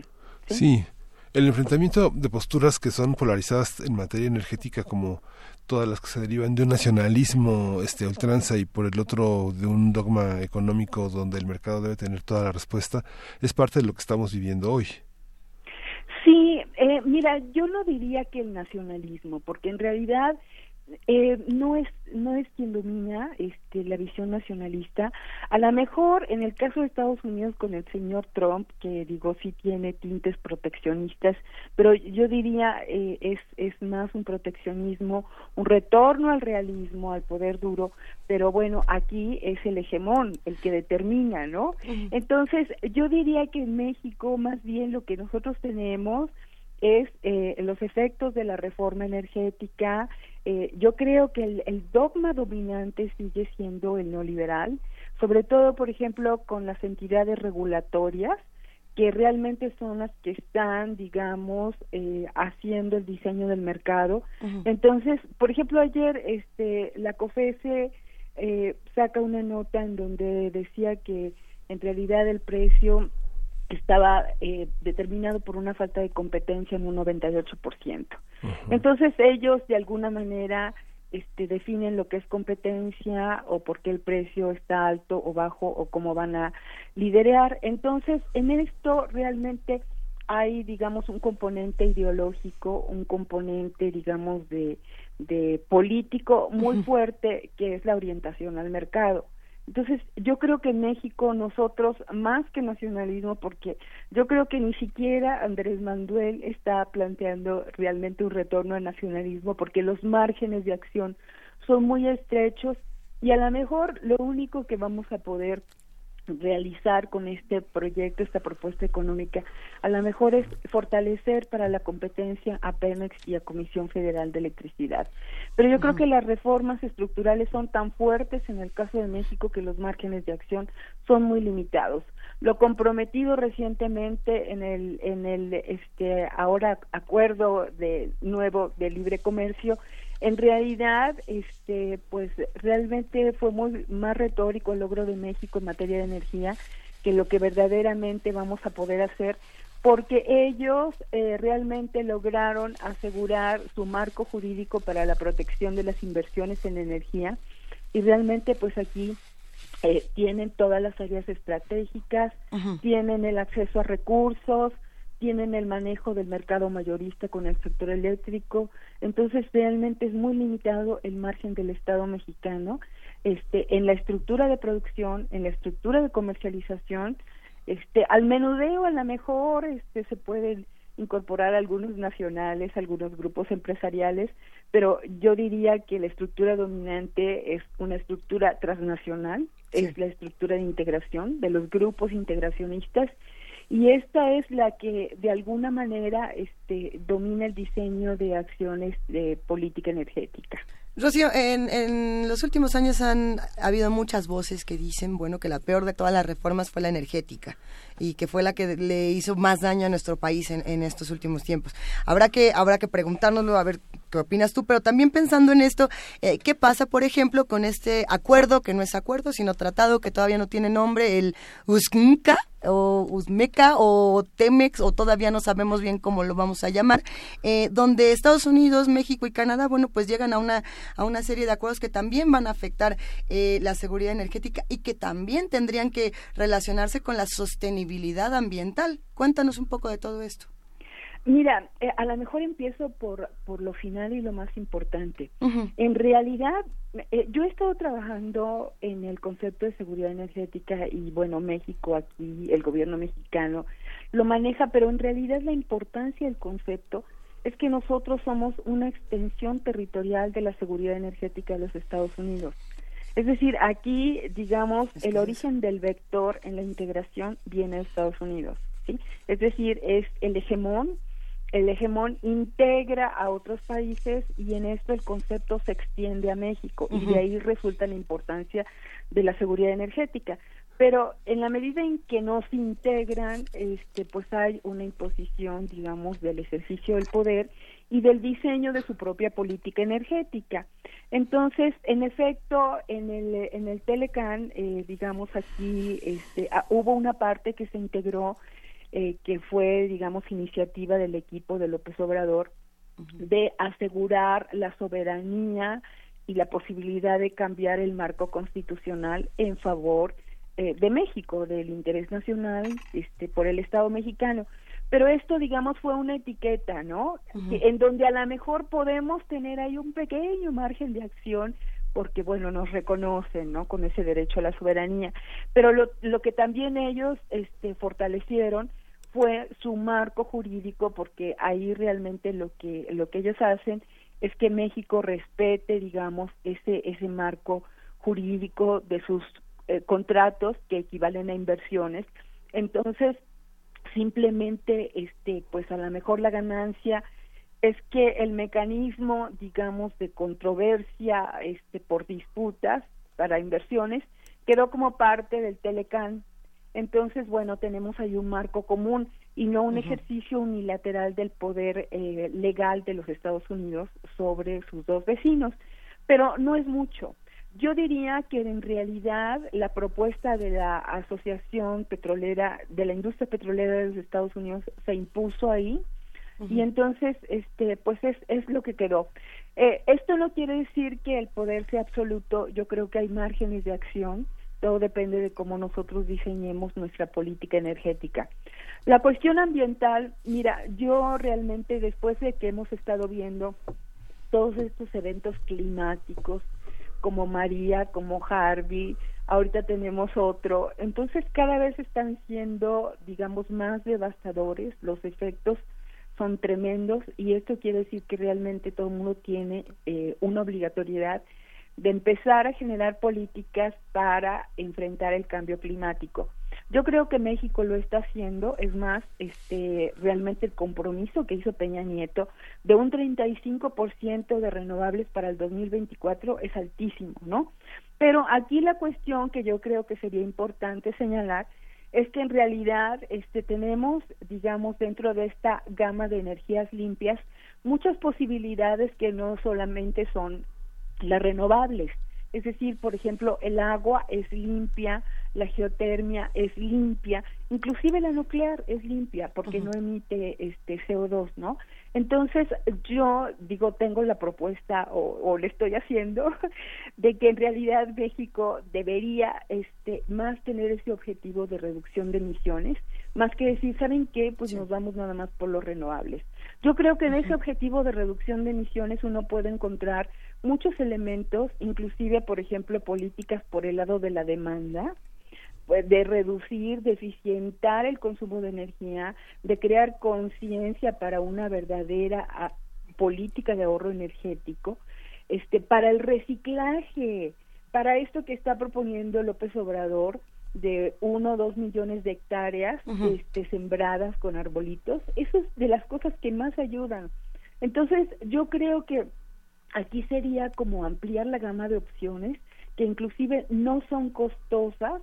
Este tenemos el recurso nacional, tenemos la posibilidad de políticas nacionales en donde realmente podemos contribuir a esa reducción del cambio climático. Y sí estamos caminando hacia allá y yo creo que todos tenemos el objetivo de impulsar este tipo de políticas pero este quitar también eh, eh, el, el, el, el, candado de que solamente son las transnacionales eólicas las que pueden lograr esto, ¿no? Ajá. Esta, eh, este, digo, todavía está en la memoria de muchos la comparecencia ante la Comisión Permanente de Pedro Joaquín Colwell cuando señaló que México había pasado del octavo al cuarto lugar en el consumo de combustibles, que se habían incrementado, en la, la, compramos al exterior aproximadamente el 53% de las gasolinas y que la capacidad de almacenamiento daba para dos días. ¿Esta parte este, se resuelve creando refinerías también? ¿O, o esta parte que fue tan, tan polémica en cuanto a las energéticas eh, porque él señaló frente a esa comisión de diputados y senadores que eh, era un riesgo para la seguridad nacional. Es un poco también el tema de esta de esta, de esta nota, el pensar eh, cuáles son los riesgos eh, de la situación energética actual. Sí, fíjate que ahí es donde uno puede ver realmente que el concepto es manipulado, como tú muy bien lo dijiste, se mezcla con seguridad nacional, aunque digamos en última instancia la seguridad nacional se garantiza con la seguridad energética. Es decir, si un país no tiene petróleo, pues se pone en entredicho su sobrevivencia y aquí ya está la seguridad nacional. Ahora, aquí yo creo que hay, hay una serie de manipulación del concepto, porque como yo te decía, el concepto habla de disponibilidad de recursos. Aquí yo creo que el principal problema en la seguridad energética de México justamente es que no tenemos el recurso disponible. Como tú bien lo manejaste en términos de gasolina, este, no, no estamos eh, importando el 51%, ni siquiera el 63% que salió en el periódico el domingo. Eh, yo he registrado eh, importaciones del 70% respecto al consumo nacional. Entonces, esto quiere decir que el grado de dependencia de los suministros del exterior son elevadísimos. En gas natural, eh, yo he registrado meses en donde es 85% de lo que estamos comprando de gas y el objetivo, según la misma Comisión Nacional de Hidrocarburos, es que en el 2030 el 94% de la oferta nacional viene de los Estados Unidos. Esto en una cuestión, digamos, de manejo internacional, es decir, que vayamos más allá de la retórica de México, es el principal problema de seguridad energética, porque no solamente tenemos una dependencia foránea, sino de un solo abastecedor, lo cual lo hace enormemente riesgoso. Por ejemplo, los Estados Unidos siempre definieron su seguridad energética, digamos, con mucho cuidado porque el abastecedor era la OPEP, hasta que históricamente lo han desplazado de ser el principal abastecedor con toda una estrategia de años. Entonces, nosotros nos estamos concentrando en este mercado. Ahora, ¿por qué? Porque ellos tienen muchísimo gas que viene del fracking, el tight oil, que ahora estamos, este, vamos a comprar 350 mil barriles, ¿verdad?, de, de crudo, crudo ligero, que bueno, sirve para las refinerías, pero en realidad este es parte del negocio que ellos están buscando porque ellos necesitan mercados. Ahora, ¿cuáles son los riesgos de todo esto? Que en realidad la cuestión, digamos, de las estructuras de producción ya no están siendo manejadas por México. Es decir, eh, las, las estructuras dominantes de producción y comercialización son de las transnacionales y están en los Estados Unidos que son los que van a decidir finalmente este digo eh, si el gobierno no decide otra cosa eh, realmente a, tener como México a México como un gran mercado. Qué es lo que ha estado haciendo México reduciendo este uso de la capacidad de producción de la capacidad de refinación a 40% o menos. Entonces con esto pues eh, tú tienes todos los elementos para decir aquí no hay gasolinas, tenemos que importarlas. ¿Por qué Estados Unidos quiere importarlas? Porque las grandes transnacionales como ExxonMobil han estado ampliando enormemente su capacidad de refinación, tienen el proyecto de 11 refinerías y plantas de GNL, tienen una producción que son de 18, 19 millones de barriles de refinados, entonces, lo que quieren es un gran mercado. Aquí alguien me diría, no, pero es que mira, está muy barato. Perfecto, es el argumento del neoliberalismo y es muy difícil ir contra ese argumento, sobre todo en el caso del gas, que es muy barato porque ellos tienen una oferta excedente. Sin embargo, aquí hay que, eh, hay que tener también el riesgo geopolítico de que en un momento dado la administración Trump diga, pues saben que ahora ya no nos gusta México y vamos a cerrar la llave.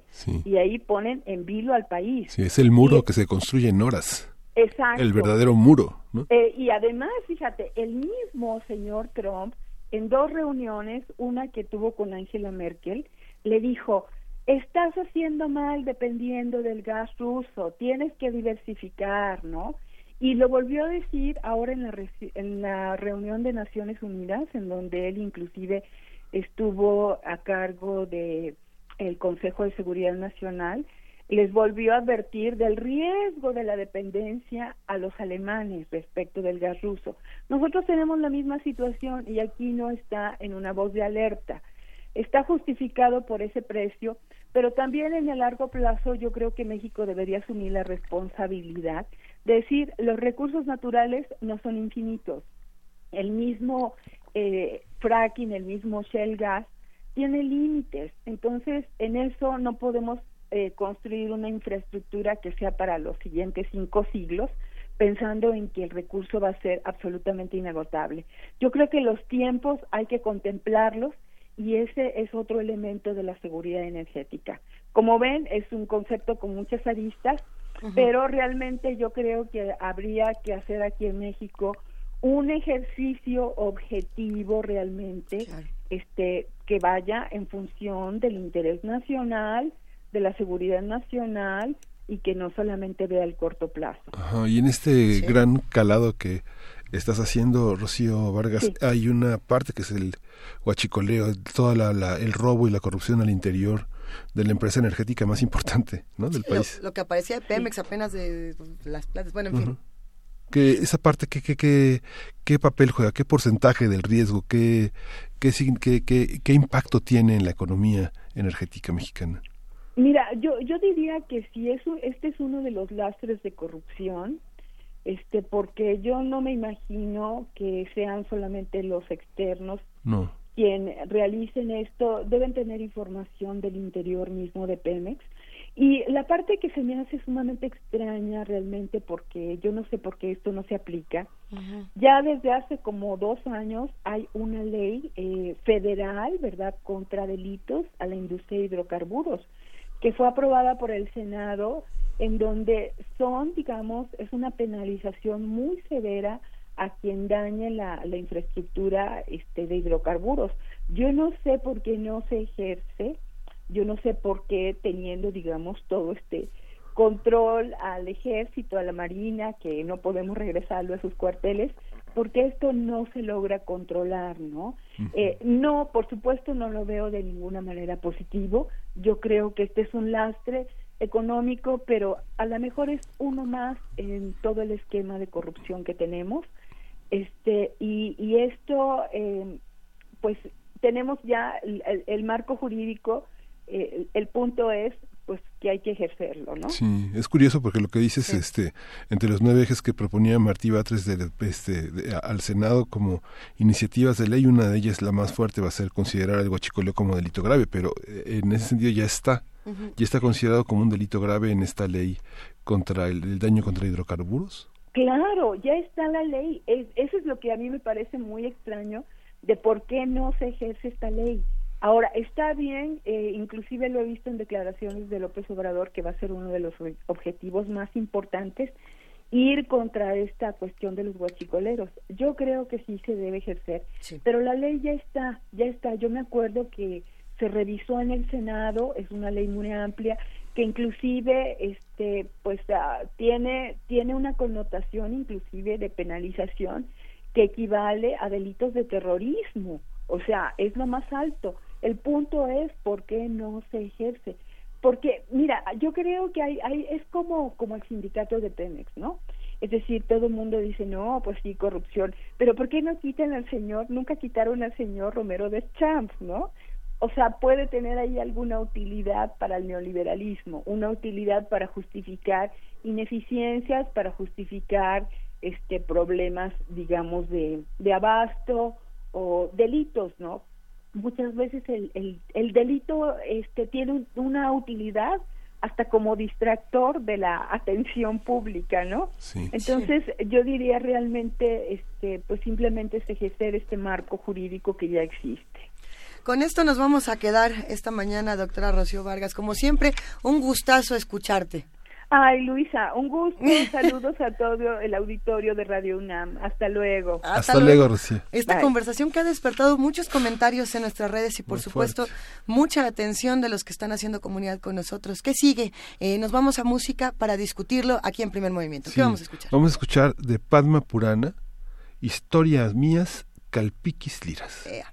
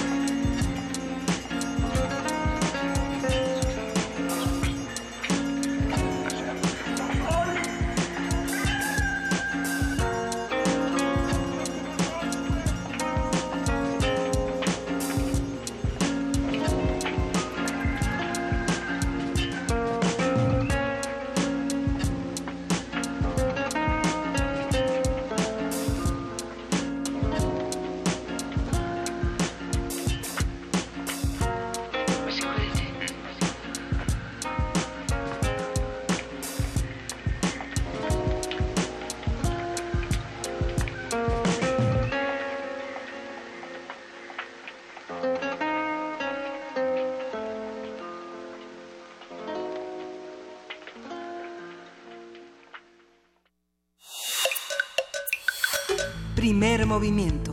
Hacemos comunidad. Gracias a todos los que están haciendo comunidad con nosotros, a los que nos escriben justamente para seguir eh, comentando lo que lo que nos decía la doctora Rocío Vargas. Un tema muy complejo, Miguel Ángel, sin duda. Sí. El de Pemex, etcétera, etcétera, etcétera. Sí, esta ley, esta iniciativa que comentábamos al final de la conversación Sí. en la que el senador Martí Batres señala la necesidad de implementar mayores penas. Bueno, ahora nos muestra Rocío Vargas que la ley existe, hay que ejecutarla, tal vez hay que revisar este, este tema de la seguridad energética a la luz de varios factores. ¿no? Por ejemplo, aquí nos escribe Mayra Elizondo, va un abrazote para ella y dice, si hacer que México depende energéticamente de Estados Unidos no es entregar al país, no sé qué más puede ser. Esa es la reflexión que hace Mayra, a lo que el, inconforme, Bernardo, que también lo, lo abrazamos, dice, así es, no somos una nación independiente. ¿Cómo ven los que hacen comunidad con nosotros? ¿Qué tal estos temas? Eh, sí, hay muchísimos comentarios, abrazamos, por supuesto, con muchísimo cariño. Alfonso de Alba Arcos, eh, al inconforme que ya nos escribía, a Ángeles Berlioz, a quién más nos, que nos está escribiendo por acá. Hay muchísimos mensajes. Ana Marciana, que nos recuerda de Poesía Necesaria, Arturo Díaz, eh, sí, y muchos abonando también a esta discusión de Pemex. Rosario Martínez eh, también nos escribe. Gracias a todos los que están aquí de este lado haciendo comunidad. Quédense con nosotros porque nos vamos directamente a la nota internacional. Nota Internacional. El Poder Judicial eh, de Perú anuló hace algunos días el indulto humanitario al expresidente Alberto Fujimori. El juzgado de investigación preparatoria de la Corte Suprema ordenó ubicar y capturar al exmandatario para ser reingresado a prisión. Ayer el máximo Tribunal de Justicia peruano rechazó el recurso de apelación de Fujimori para suspender su reingreso a la cárcel. El expresidente se encuentra hospitalizado por complicaciones de salud luego de que se dio a conocer la resolución judicial en su contra. Fujimori fue indultado en diciembre pasado por el entonces presidente Pedro Pablo Kuczynski cuando cumplió una condena de 25 años de prisión por delitos de corrupción y violaciones a los derechos humanos por matanzas cometidas en 1991 y 1992. Esta nota, por supuesto, ha causado un revuelo importante alrededor de todo el mundo. Eh, algunos celebran, otros critican. ¿Qué opinan ustedes que están con nosotros? A partir de las notas sobre este caso del expresidente Alberto Fujimori, vamos a hablar con Jacqueline Fox. Ella es periodista, colaboradora en Perú del diario El País y autora del libro Mecanismos de la posverdad. Como, como siempre, nos da muchísimo gusto saludarte, Jacqueline. ¿Cómo estás? Muy buen día. Saludos también cariñosos para ustedes y para la audiencia. ¿Cómo podemos leer una nota como esta, Jacqueline? Eh, bueno, el, el, trámite deriva de una gestión que hicieron los familiares de las víctimas de las dos masacres que ustedes han comentado, Barrios Altos y La Cantuta.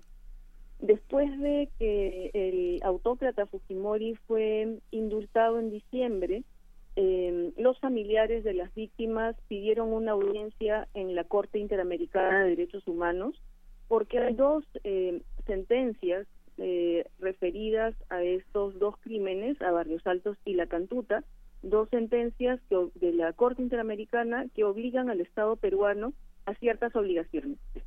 Una de ellas es el derecho a la justicia y mm, a una sanción que corresponda con esos delitos.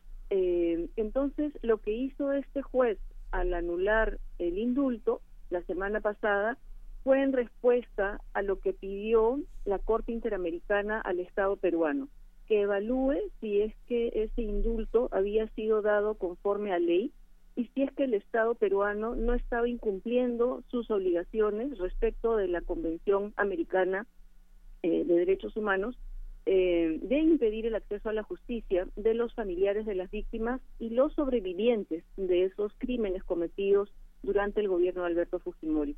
Entonces es por eso que ocurre esta anulación del indulto.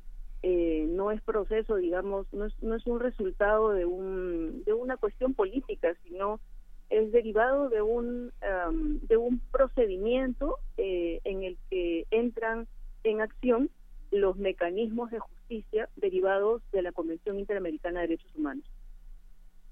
Este proceso, bueno, para quien lo recuerde, es prácticamente a un año de entrada a su gobierno el, en, en 1991 que será este enjuiciado casi 15 años después eh, este escuadrón del ejército que ingresó abruptamente en una fiesta del distrito de Barrios Altos y escribieron a 15 personas entre ellos a un niño de 8 años supuestamente atribuidos por que eran vinculados a la guerrilla de de Sendero Luminoso, luego vino el tema del autogolpe, que incluso bueno, fue respaldado por las Fuerzas Armadas y, mucha gente lo, lo, apoyó en manifestaciones enormes. Luego vino ya lo de la cantuta, que en Lima fueron asesinados por un escuadrón militar, todo un grupo de nueve estudiantes y un profesor de la Universidad Nacional de Educación, Enrique Guzmán y Valle.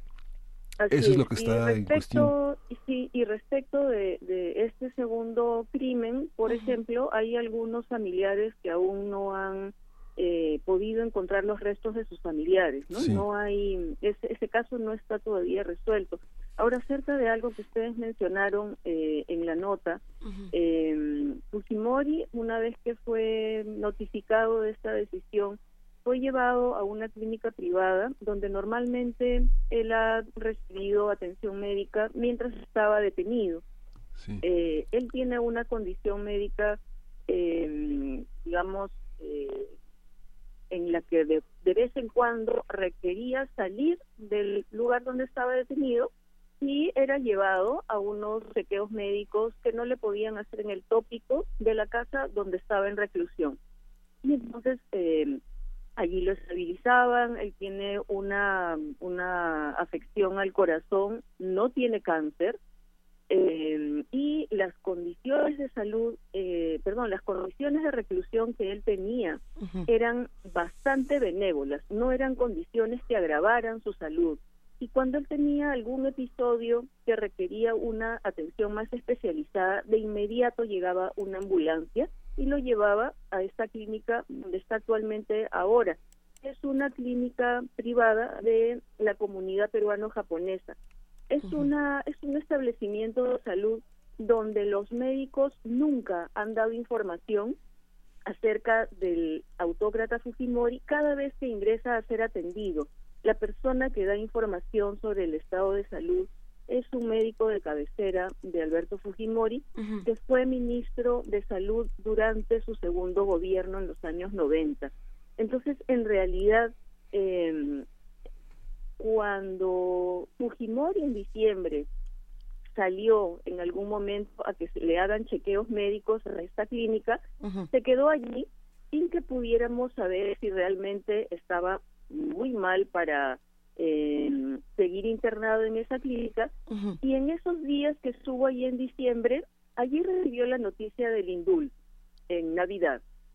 Eh, ahora, cuando ha sido la anulación del indulto, de inmediato la familia lo llevó Se a lo la a clínica llevar. Ujú.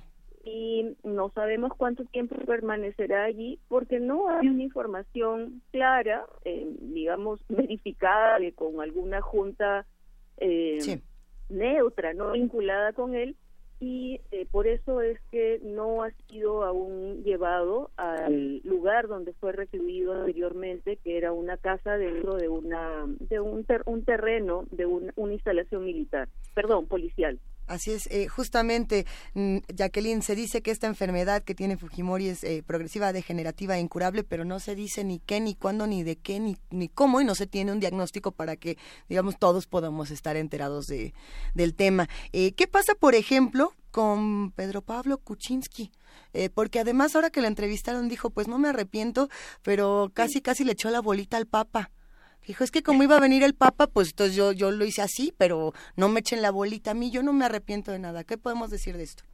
Eh, bueno, él está investigado por esa, eh, no, no necesariamente por esa decisión, está investigado por la fiscalía respecto de mm, los pagos que él recibió de la empresa Odebrecht, de la empresa brasileña de construcción, Así porque él fue eh, consultor de la empresa Odebrecht eh, en la década pasada mientras era ministro del gobierno de Alejandro Toledo. Entonces él tiene una investigación respecto de esos hechos eh, y bueno, está desacreditado políticamente porque él concedió este indulto en un intento de evitar su destitución en el Congreso de la República. Eh, pero él no no está, digamos, este en una no aparece mucho, no no, no participa del, del debate político. Ese día que fue la anulación de- del indulto aceptó una entrevista con un diario, pero después de muchos meses que él no aparecía eh, dando opinión acerca de nada. Eh, mi- mientras ocurre todo, todo este tema, mientras pasa el tema del indulto, eh, hay otras noticias justamente en Perú que comienzan a dar vuelta y que comienzan a generar cierta, compro- cierta controversia. Jacqueline, ¿qué pasa, por ejemplo, con estas dos reformas constitucionales que de pronto se aprueban hace cinco días en la madrugada sin que nadie se entere bien a bien y todos más bien con la mirada en Fujimori? Eh, bueno, esas son eh, modificaciones de la Constitución que en realidad fueron proyectos originalmente enviados por el Ejecutivo, por el presidente Martín Vizcarra, como una reacción a una crisis de corrupción en el sistema de justicia. Eh, hemos tenido desde la primera semana de julio la revelación de audios eh, producto de interceptaciones eh, telefónicas ordenadas por la policía que investigaban a una banda de narcotraficantes. Y siguiendo los números de los abogados de los narcotraficantes empezaron a llegar a miembros del, eh, de la fiscalía eh, de cortes superiores corte suprema empresarios fujimori- fu- fujimoristas un congresista fujimorista eh, personas que trabajan en la Oficina Nacional de Procesos Electorales, en el Jurado Nacional de Elecciones. Esa corrupción que se ha revelado en estos audios requiere cambios en eh, las normas sobre el aparato de justicia y también reforma política. A causa de esto es que el Ejecutivo envió cuatro eh, propuestas de reforma constitucional que serán eh, discutidas en un referéndum en diciembre. De esos eh, cuatro proyectos que envió el Ejecutivo al Congreso, el Congreso hizo algunas modificaciones en sesiones en la madrugada. Cambió algunos aspectos importantes eh, de los textos originales que envió el Ejecutivo. Ayer el presidente Vizcarra, eh, como ya tenía que convocar al referéndum en diciembre, por ley hay que hacerlo con cierta anticipación, dijo, estoy satisfecho con los cuatro proyectos que aprobó el Congreso para que puedan llegar a tiempo al referéndum, pero ha desnaturalizado uno de esos cuatro proyectos de propuesta de modificación constitucional porque retiraron eh, una, un criterio que pedía el Ejecutivo de que para las elecciones de para sí para las elecciones de congresistas en adelante pedía que hubiera un criterio de paridad hombres mujeres ese criterio de paridad el fujimorismo lo retiró del proyecto de ley y además incluyó un asunto que jamás pidió el ejecutivo hay una, mm, eh, una, un mecanismo, una atribución del presidente para tener cierto equilibrio en su relación con el Congreso que se llama la cuestión de confianza. Cuando el Congreso no le da la confianza al gabinete del presidente por dos veces consecutivas, el presidente puede cerrar el Congreso y convocar a elecciones. Entonces el Congreso ha hecho una modificación hace algunos meses en el reglamento del Congreso para bloquear un poco esa atribución presidencial. Ese, esa modificación en el reglamento del Congreso está por ser eh, discutida en el Tribunal Constitucional que va a decir si eso que hizo el Congreso es constitucional o no. Y en el, en el momento en que el Tribunal Constitucional aún no ha decidido si ese cambio que hizo el Fujimorismo procede de acuerdo a Constitución. El Congreso ha metido eso a la propuesta de modificación de la Constitución. Quiere elevar a rango constitucional esa manipulación que ha hecho de la cuestión de confianza. Entonces, ese es el otro motivo por el cual ayer el presidente Vizcarra ha dicho sobre la cuarta pregunta que vamos a discutir en el referéndum en diciembre, yo digo que la respuesta de la ciudadanía debería ser no, porque han quitado, el Congreso ha quitado el criterio de paridad para candidatos al Parlamento y ha incluido este mecanismo que le resta la posibilidad de mantener equilibrio al Ejecutivo respecto del Legislativo. Sí.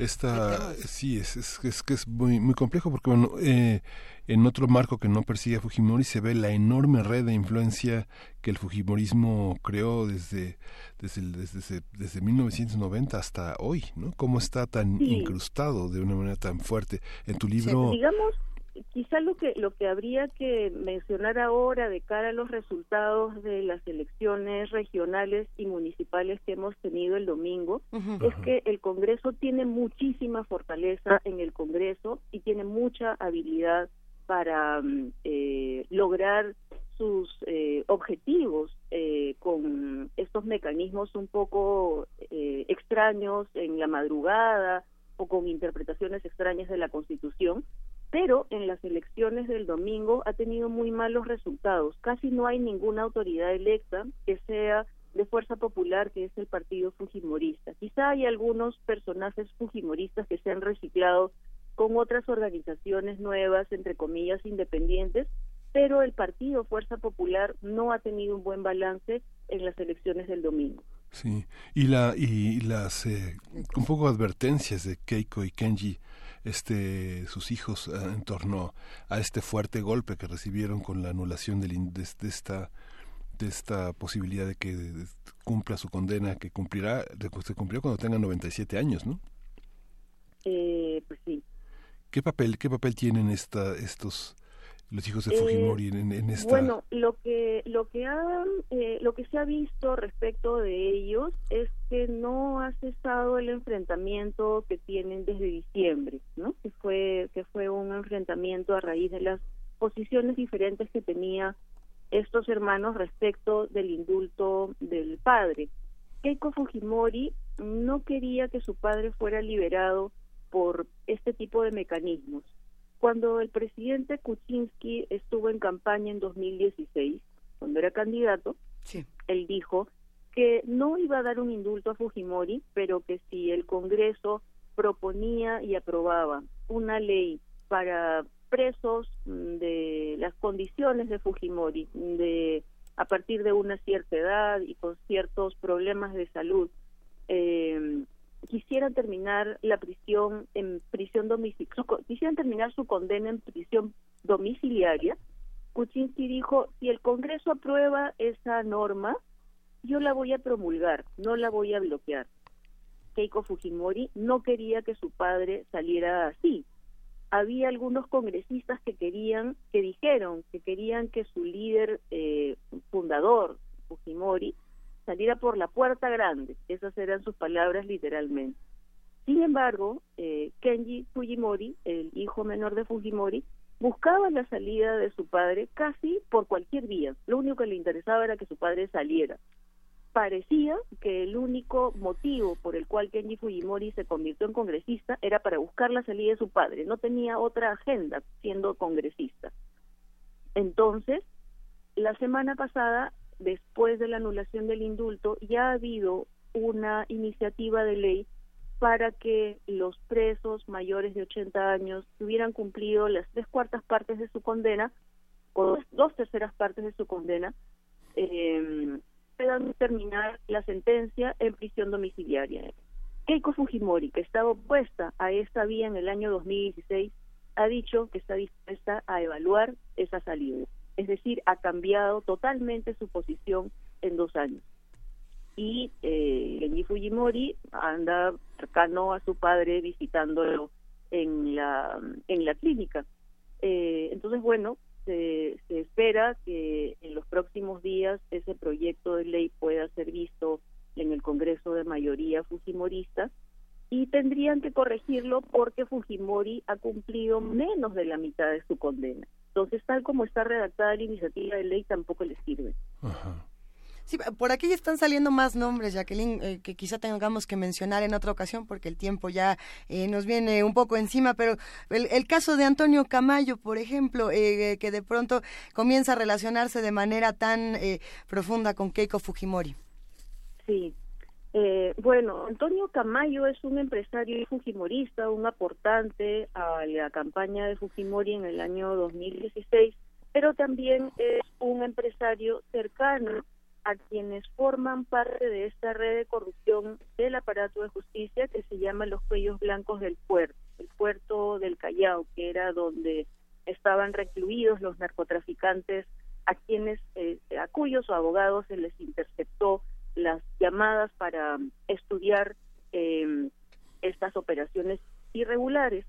Em, entonces Camayo es amigo del, eh, de dos de los jueces superiores y supremos que están investigados por esta red de corrupción.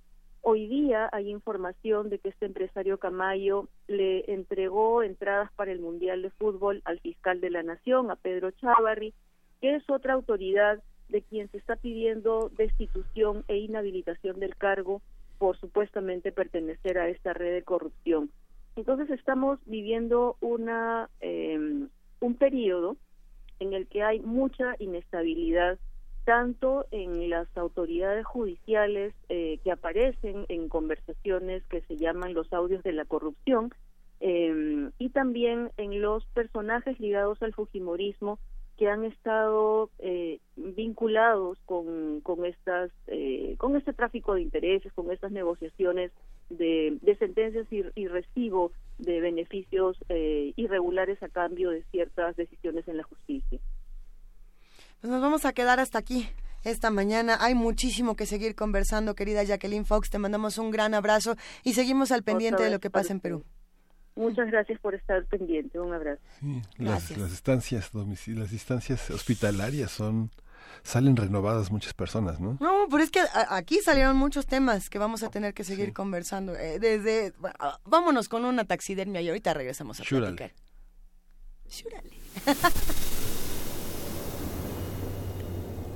están bajo la cama. Son esa sensación de que alguien te mira. Los ojos que brillan en la oscuridad. Criaturas de la noche, dueños de las pesadillas. Radio UNAM presenta Taxidermia de colmillos y garras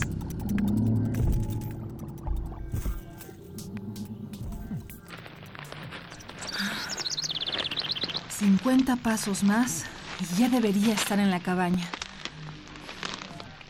Dos orejas de maple escuchan el pensamiento de la víctima más cercana. El monstruo despierta. Estira sus varas de nogal.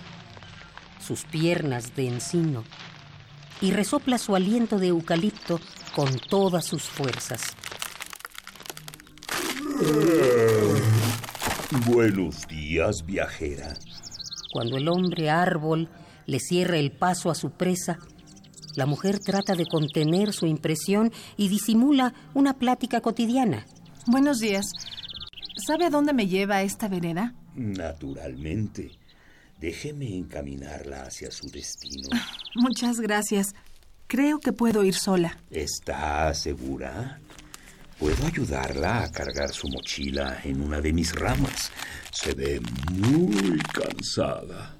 El fenómeno esboza una cara inocente.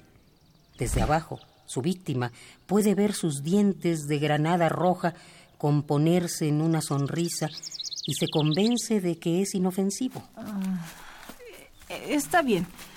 La verdad es que sí está muy pesada. Vamos, yo la conduzco.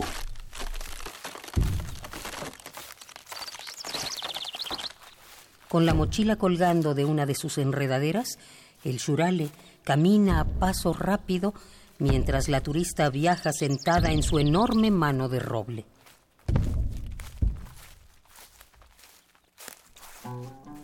Caminos de hojas secas, cientos de árboles verdiazules, lagos enormes y criaturas desconocidas. En los bosques de pónticos y táuricos vive un monstruo con el cuerpo de madera. El Shurale es un personaje de la mitología turca quien, de acuerdo con las leyendas, tiene dedos muy largos y un gran cuerno en su frente. Una persona que se haga su amiga puede aprender los secretos de la magia. Antiguamente los granjeros y pastores hacían pactos con él para proteger sus siembras y sus ovejas. Tiene la habilidad de perder en el bosque a quien se lo encuentre en su camino. ¡Bájeme! ¡Bájame! ¡Bájame! Este no es el camino. Engaña a sus víctimas para atraparlas en un matorral y les hace cosquillas hasta que las mata.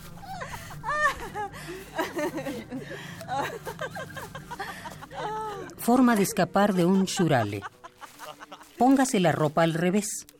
Use el zapato izquierdo en el pie derecho y sobre todo, no se acerque a sus flacos dedos de madera.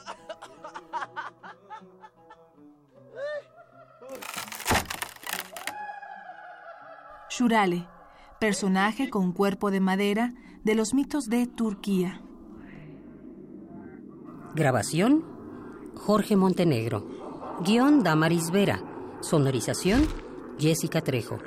Voces, Juan Stack, María Sandoval y Margarita Castillo.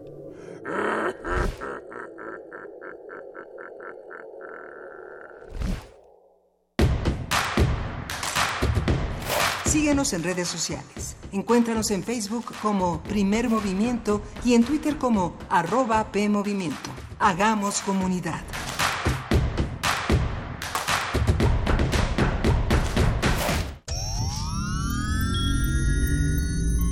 Glaciar es una capa de hielo que se origina en la superficie terrestre. Su existencia es posible por la acumulación, compactación y recristalización de la nieve. Se sabe que cada glaciar contiene en su interior una historia musical que depende de su edad y su tamaño.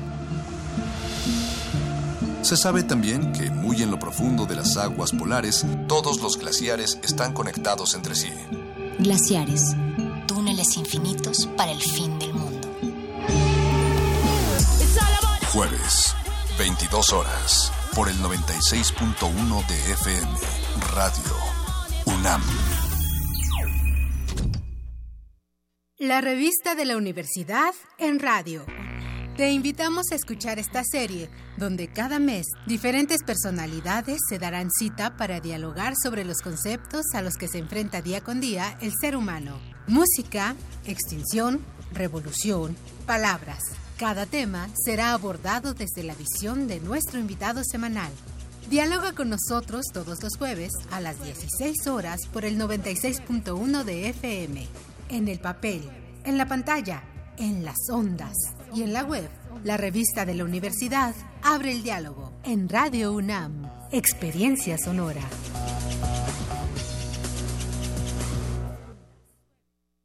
La fortaleza de los mexicanos está en la unión, porque somos uno cuando se trata de ayudar a los demás, de darle lo mejor a nuestras familias y de trabajar para que a México le vaya bien. Gracias por tu confianza. Hoy queremos decirte que tu bienestar es lo más importante para nosotros. Por eso nos vamos a esforzar cada vez más. Ese es nuestro mayor compromiso y lo haremos con responsabilidad y un profundo amor por México. PRI. Una historia digna de contarse. Exposición del bulbo a la nube. 60 años del cómputo en México. Conoce su historia a través de más de 100 objetos en exhibición. Vive una experiencia en realidad virtual inmersiva y realidad aumentada. Del 6 de septiembre al 10 de octubre. Visítanos en el Museo Universitario de Ciencias y Arte, MUCA. La entrada es libre. UNAM, la Universidad de la Nación. El escritor Santiago Vaquera es hijo de padres migrantes y durante su vida se ha dedicado a escribir sobre los acontecimientos en la frontera norte. Estudios sobre la línea. Simón, la neta, hago un estudio de campo. Hostilidad de la línea. Así que no te preocupes, compita, que ya te veo guachando el border detrás de esos lentes de sol que no dejan ver tus ojos.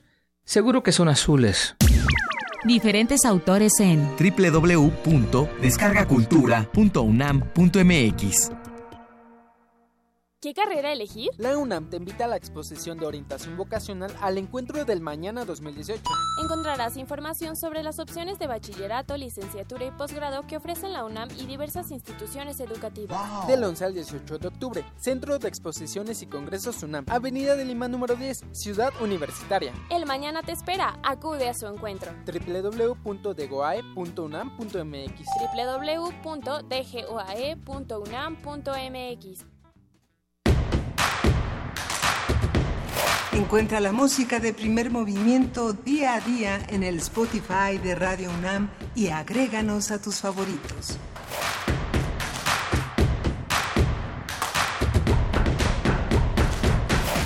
Y en este momento son las 9 de la mañana con 4 minutos, es miércoles, es 10 de octubre y aquí estamos en esta tercera hora de primer movimiento, Miguel Ángel Quemano. Sí, justamente estamos ya a unos pasos de la poesía necesaria y justamente de poesía que estábamos hablando esta mañana que ya por tercera ocasión fui a ver una obra de teatro que se llama Andares.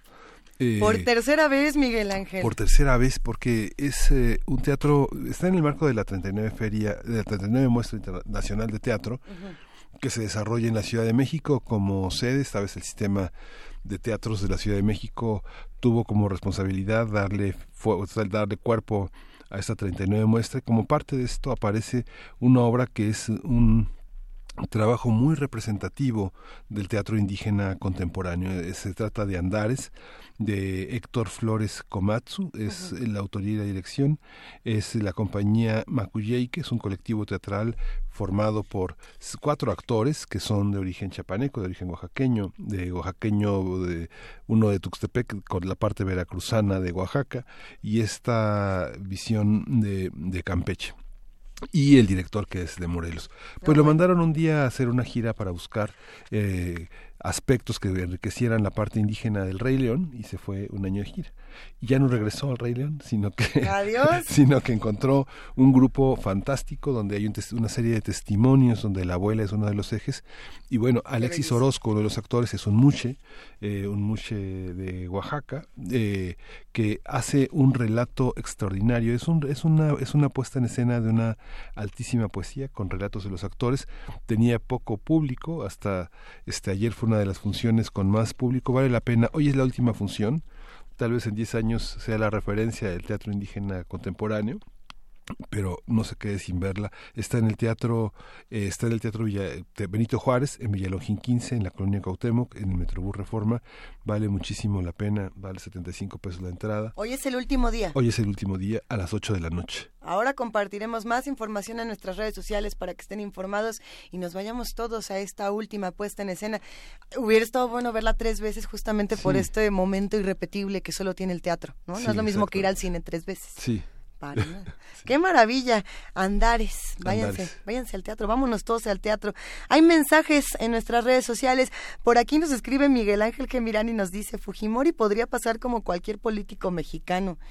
Híjole, pues yo me atrevería a decir que no, a los políticos mexicanos les va mejor. Sí, les va mejor. Ni siquiera indultos necesitan. Mira, con una multa de 50 mil pesos, los políticos mexicanos pueden dejar en, barca- en bancarrota estados completos, ¿no? Sí, exactamente. Sí, no, yo creo que en México eh, no, no podemos más que observar lo que ocurre en otros países, sí hacer la comparación, pero no nos va mucho Sí, mejor. ¿eh? y aunque los reclusorios están eh, bastante mal en Perú, eh, la, la idea de privatizarlos permite que haya de, este, reos de primera y de segunda y que muchos de esta corrupción de los lujos que se tienen en reclusorios pues beneficien a estas grandes figuras. Habrá, que, que darle seguimiento al tema de, de los reclusorios, justamente el Mijis, para todos los que están familiarizados con este nuevo personaje de la política que se encuentra en, en, San. Luis. en San Luis. Eh, pues es- está proponiendo algo muy diferente, ¿no? Eh, de- en tema de derechos humanos para los eh, reos y para las personas que viven en, en, en estas situaciones tan complicadas como puede ser una cárcel. A ver si lo ponemos como una nota próximamente porque está importantísimo lo que está proponiendo y sobre todo las reacciones, eh, tanto para bien como para mal. En fin, ¿qué opinan los que hacen comunidad con nosotros de todos estos temas? Opinen con nosotros en la poesía necesaria. Vámonos. Primer movimiento. Hacemos comunidad. Es hora de Poesía Necesaria. Y hemos llegado al momento de poesía necesaria. Ayer eh, estuvimos en este 2 por 1 que vamos a continuar el día de hoy. Eh, ayer fue el turno de Rosario Castellanos y hoy para eh, darle contraste vamos a poner a, a poetas eh, de Manchester. Y este es uno de esos poetas que uno diría, no sé si es poeta o qué es, se llama Ian Curtis. Y algunos lo conocerán como el cantante depresivo eh, de Joy Division y como este estereotipo de la figura triste que nada más habla de que el mundo está espeluznante. Y sí, y sí, si usted hoy anda triste y piensa que el mundo es espeluznante y ya no quiere nada y preferiría haberse quedado chiquito, nosotros lo vamos a acompañar con Ian Curtis, pero más allá de esta parte, digamos, musical, que tenía que ver con el post-punk y que tenía que ver con eh, géneros musicales que, que se iban renovando en, en los años 60 y en los años 70, Ian Curtis también tuvo un acercamiento muy importante a la poesía. Y, y sí, trataba temas muy similares, por lo mismo hoy estará acompañado de Insight, esta canción de Joy Division, pero bueno, esperemos que estén interesados en este poema llamado 24 horas que les vamos a compartir esta mañana. Sí, 24 horas. Así que esto es permanente, el orgullo destrozado. Lo que una vez fue inocencia nos da la espalda. Una nube, una nube cuelga sobre mí, tatúa cada movimiento de lo que una vez fue el amor en lo profundo de la memoria. Oh, cómo me di cuenta de que quería tiempo, puesto en perspectiva tan difícil de encontrar. Solo por un momento vislumbré mi camino. Cuando el destino se reveló, lo vi desvanecer. Fuera de todo alcance, destellos excesivos, solitarias exigencias de todo lo que me gustaría conservar. Demos una vuelta, a ver qué encontramos. Una colección de esperanzas y sueños pasados sin valor. Nunca noté cuán lejos había que andar, ni los rincones más oscuros de un significado para mí desconocido. Solo por un momento escuché a alguien llamar. Miré más allá del día presente, donde no hay absolutamente nada. Ahora que me di cuenta de que todo salió mal, tengo que encontrar una terapia para un largo dolor. En lo profundo del corazón, donde la compasión predomina, tengo que encontrar mi destino antes de que sea demasiado tarde. Ian Curtis.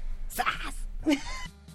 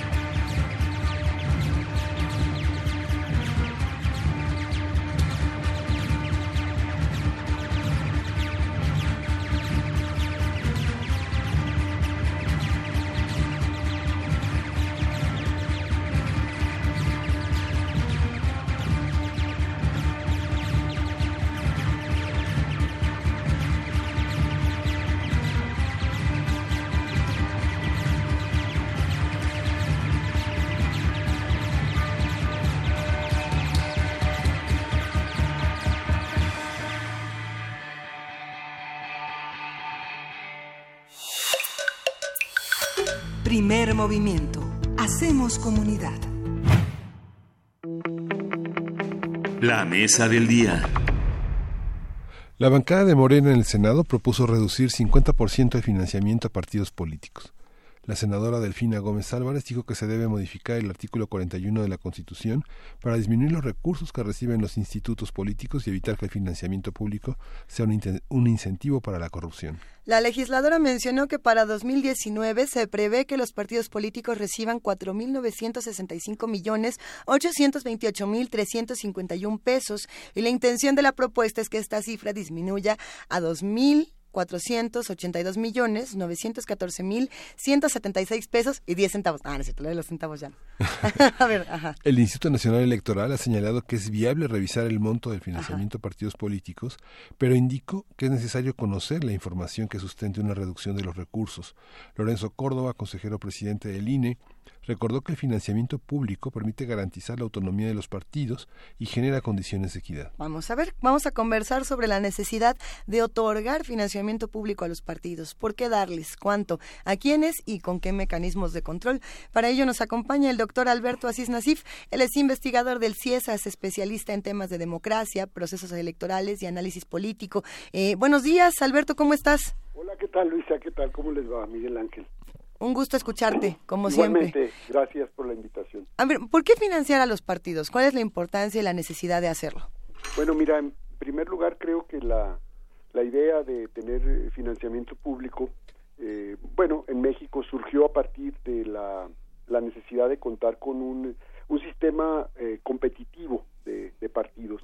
Y esto se concretizó en la reforma electoral de 1996. Ustedes recordarán esa elección, la elección presidencial del 94, en donde eh, gana eh, Ernesto Cedillo y al final de cuentas él dice, pues fue una elección legal, pero fue una elección muy inequitativa. Y entonces eh, había un problema eh, de, de falta de equidad, digamos, con la oposición.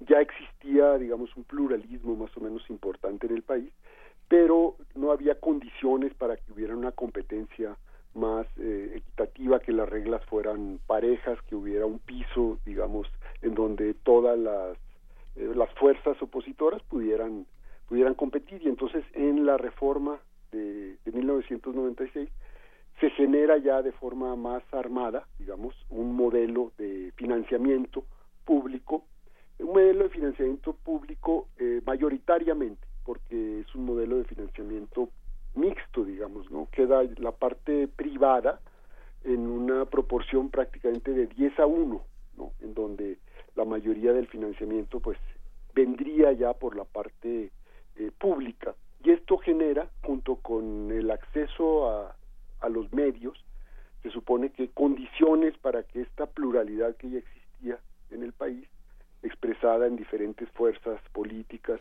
y partidos, se expresara y pudieran eh, competir electoralmente ¿no? en condiciones de mejor eh, de mejores niveles de, de equidad. Esta es, eh, este es el origen, pues la idea uh, fundamental que viene en este, en este sistema. Y se de- argumentaba fundamentalmente pues que el financiamiento público iba a generar, en, en efecto, esto que mencionó eh, Lorenzo Córdoba, eh, mayor autonomía y eh, los partidos no iban a depender, digamos, de intereses particulares, de intereses empresariales, de grupos de poder eh, que estuvieran ahí financiando a estas a estas fuerzas. Esta esta fue la idea. Y entonces eh, lo que se lo que se propuso pues fue una es, es extraño porque hay una fórmula ahí que se generó.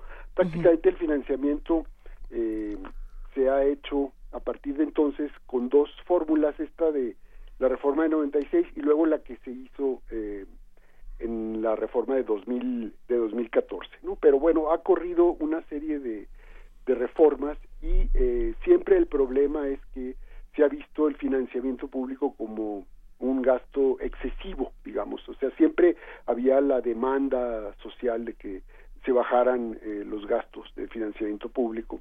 Los partidos prometían esto los legisladores lo hacían y al final de cuentas lo que se tenía era un mayor financiamiento. Siempre se se ha ido incrementando digamos los partidos han ido recibiendo mayores cantidades. Este financiamiento eh, fue empleado digamos en los primeros años fundamentalmente o mayoritariamente para pagar eh, medios de comunicación ¿no? entonces llegamos al extremo de que prácticamente el 70% del financiamiento público se iba a pagar espacios mediáticos en televisión y en radio.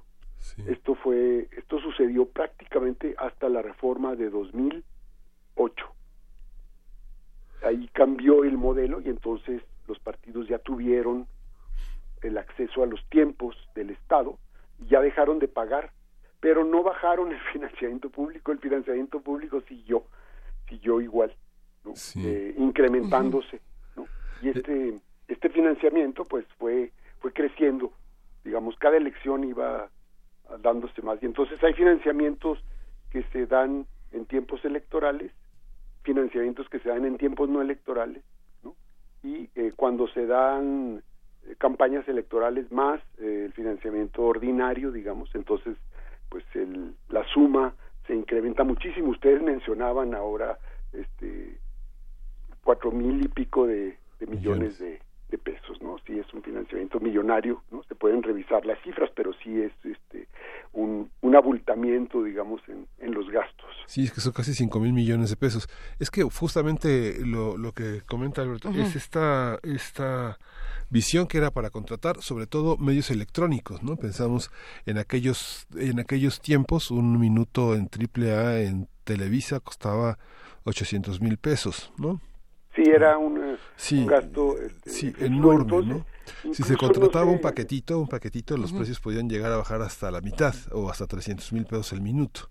Y pues los paquetitos eran así arriba de, no sé, de horas, ¿no? De, y, y, y todos los convenios que hacía, este, si me contratas eh, cinco minutos, tenemos una entrevista con el director de tu partido, el candidato en turno, hacemos un reportaje sobre los que, lo que han hecho sobre de beneficios sociales, todo lo que va con, con los llamados publireportajes, Alberto, ¿no? Exacto. Yo creo que todo este este procedimiento es- llegó un momento en donde los mismos partidos y el, el Congreso dijeron basta esta situación no puede seguir y entonces generaron las condiciones para tener otro modelo en donde ya no tuvieran que pagar este este gasto este gasto mediático que incluso con todo el financiamiento público nunca alcanzaban digamos a financiarlo. Entonces se sospecha que entraba dinero por debajo de la mesa para eh, financiar digamos y entonces los partidos quedaban muy endeudados digamos con con las cadenas de televisión o con las eh, estaciones de,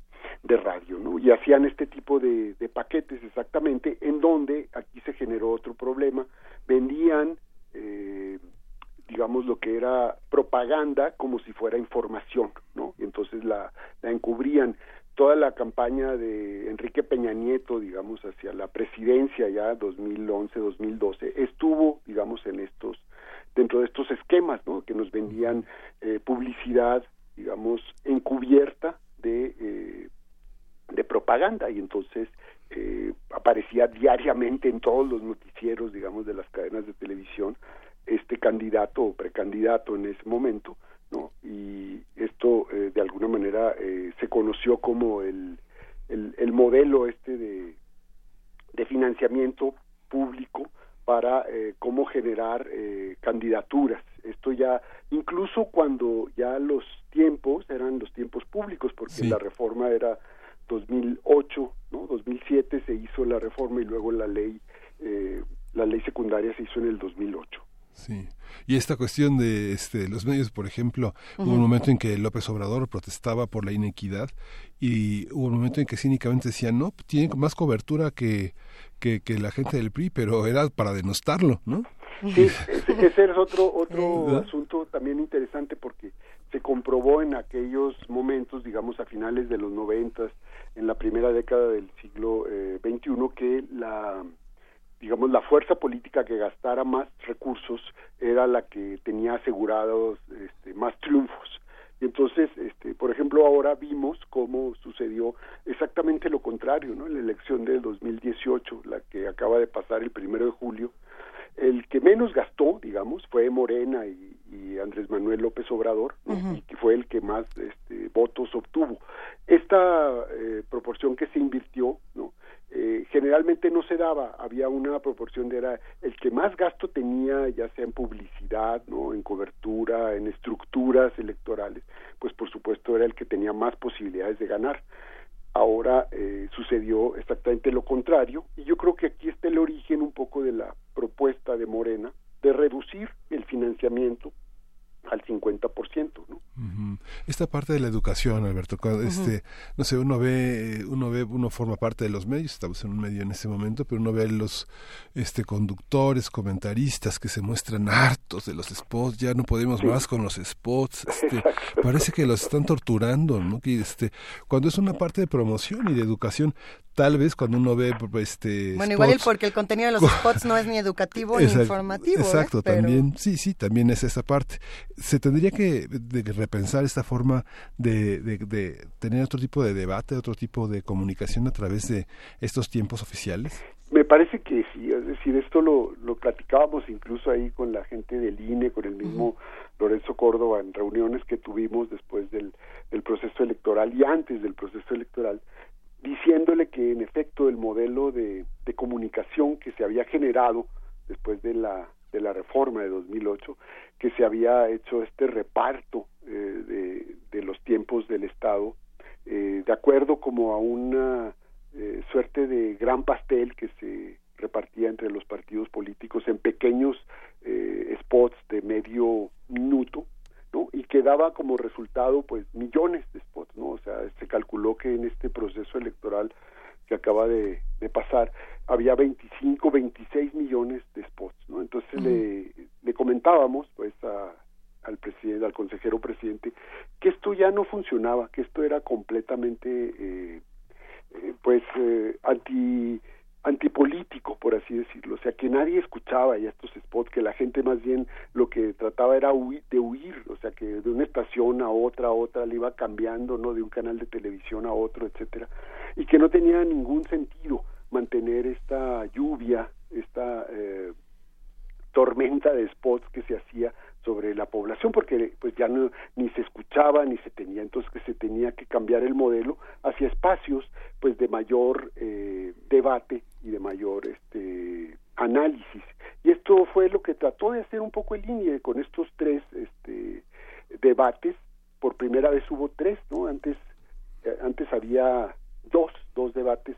Y por primera vez también se trató de innovar eh, los los formatos, ¿no? Porque eran formatos así tan rígidos que nadie debatía nada, o sea, que eran cada quien se echaba ahí su su mensaje, su rollo, su discurso y nadie intercambiaba. Y entonces ahora se trató de animar un poco estos debates eh, tratando de, de traer otras experiencias que habían sido exitosas en, en otras campañas en otros países y, y creo que sí fue fue más positivo dentro de todo digamos este, esto animó digamos la, la parte la parte de los debates que fueron como el contrapeso digamos al, a la lluvia de spots que se eh, que se tuvo durante todos estos meses, ¿no? Entonces, eh, sí creo que se tendría que revisar esta, o sea, el, el modelo de financiamiento me parece que está vinculado tanto a la parte de comunicación como a los tiempos de la de la campaña. Oye, Alberto, una, una, pregunta. Pensando en lo que se hace en otros países y en cómo son estas experiencias, eh, ¿realmente crees que se pudo emular en tanto en distintas campañas, en debates, etcétera, lo que ocurre en otros países? ¿O qué ejemplos podríamos tomar como quizá los más exitosos para decir, eh, tendríamos que hacerle más como acá o a lo mejor lo intentamos y nos salió eh, región 2026? No, no, no sabemos. Cuéntanos. Bueno, mira, creo que este sí, en efecto, por ejemplo, hablaban de ahí los consejeros del INE del, eh, de lo que habían hecho la experiencia chilena, ¿no? De los de los debates.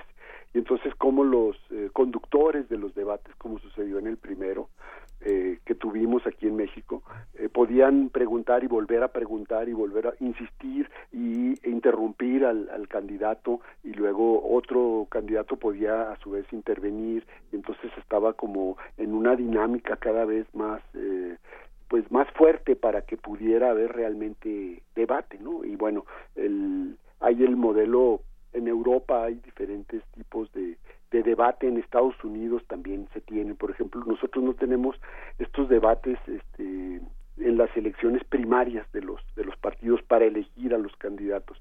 Aquí hay todo un procedimiento no por ejemplo en la en la democracia o lo que era la democracia norteamericana que uh -huh. se había eh, ya establecido de cómo los debates y los debates televisivos generaban digamos todo un, un procedimiento de de, de, ir este, descartando candidatos y luego ya cuando estaban los candidatos pues cómo hacer este sí. este encuentro nosotros recordamos los debates últimos entre Hillary Clinton y, y Donald Trump cómo este modificaban sus formatos y hacían este por ejemplo que estuvieran eh, ellos sentados en eh, más cerca en una silla sin atril, sin escritorios o con escritorios o Ajá. como los tiempos o quién intervenía, quién hace las preguntas, eh, cuál es el, el, papel de los conductores, este, eh, cómo se hace en una en una universidad o se hace en un estudio de televisión o se hace frente a un público que tiene la posibilidad de preguntar, etcétera, ¿no? Hay como muchos muchos eh,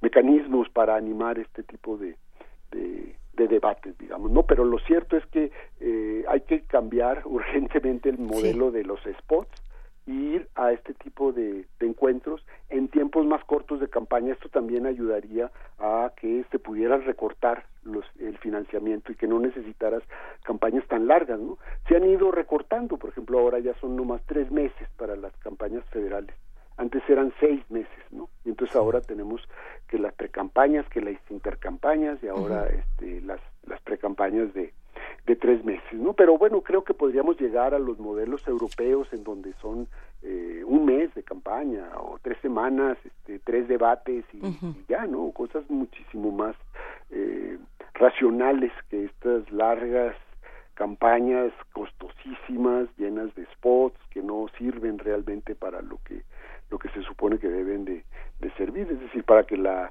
ciudadanía se informe y pueda tener un voto un voto más o claro. menos eh, razonado, ¿no? Se que, habla de, de, financiamiento, pero no se habla de, de, de contenidos. Eso será interesante de, reformar o de, o de replantear los contenidos. A ver, 2.482 millones 914 mil 176 pesos. ¿Nos alcanza, no nos alcanza, nos sobra? Eh, nos sirve como multa para este, dejar en bancarrota Veracruz. ¿Para qué nos sirven esos 2.482 millones? bueno, mira, lo que lo que está saliendo de las fórmulas ahora, en efecto, como como vimos el resultado de, del primero de julio, pues ahora el, el ganón, digamos, de este proceso, uh -huh. según eh, la fórmula esta que se que se reparte, ¿no? que es una fórmula eh, que está que vale la pena eh, tomarla tomarla en cuenta, ¿no? Cuando cuando vino la la reforma y ahorita te respondo para qué sirve esto no la uh -huh. la fórmula quedó este fíjate cómo cómo fue un poco mañoso por parte de los de los partidos inclusive dice que este el, el monto se fija eh, de acuerdo al total de los ciudadanos inscritos en el padrón electoral, ni siquiera en la lista nominal, que esa es la lista real, ¿no? sino en el padrón, que es una lista mayor, digamos, a la a la de la lista nominal, ¿no? por el 65% del valor diario de la unidad de medida. Antes era por el 65% del salario de la Ciudad de México, ¿no? Y nosotros en aquella época, el Comité con Ciudadanos, les decíamos que tenía que ser por el 10%, no por el 60%, para que tuviera realmente una reducción significativa. ¿no? Y entonces ahora lo que están proponiendo pues es rebajar esta esta fórmula. Eh, ¿Para qué alcanza? Bueno, pues eh, alcanza para mantener estructuras eh, partidistas muy eh, muy muy potentes, muy eh, muy grandes para eh, comprar voto, para eh, organizar eh, grandes estructuras clientelares, ¿no? Eh, a nivel de a nivel de, de piso y de y de tierra y para eh, repartir y repartir y, y- y- comprar para eso alcanza, es decir, para mantener eh, enormes eh, digamos aparatos de, de los de los partidos. Por ejemplo te voy a, a poner el caso ahora eh, Morena había recibido o recibió en en 2018 649 millones. Ahora eh, tendría 700 más o sea Morena tendría 1440 millones de pesos ¿no? y bueno los otros partidos perdieron porque la fórmula es un 30% se reparte de manera eh, equitativa entre todos, igual, y un 70% de acuerdo al resultado electoral. Entonces, pues, el que ganó la elección, que fue Morena, tendría ahora un financiamiento eh, extraordinario de 1.440 millones de pesos. Por eso es la importancia de lo que está proponiendo ahora. Finalmente, si, lo, si logran hacer esto, eh, van a poder este, reducir de forma, yo creo que muy significativa, este, este gasto. Eh, el PRI, el PAN, el PRD, que fueron los partidos que perdieron, digamos, pues van a tener eh, financiamientos muchísimo más pequeños, ¿no? O sea, el PRD pues va a tener nada más eh, 338, se va a tener la mitad prácticamente de lo que tenía.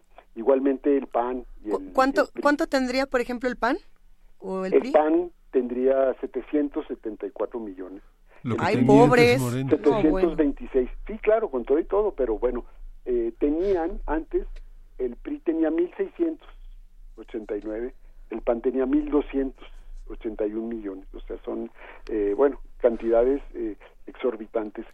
La otra cosa importante eh, y que también hay que, hay que resaltar es que el gasto del financiamiento público de los partidos es el único gasto que está constitucionalizado, es el único gasto que está en el artículo 41 de la Constitución, te dice exactamente, ¿no?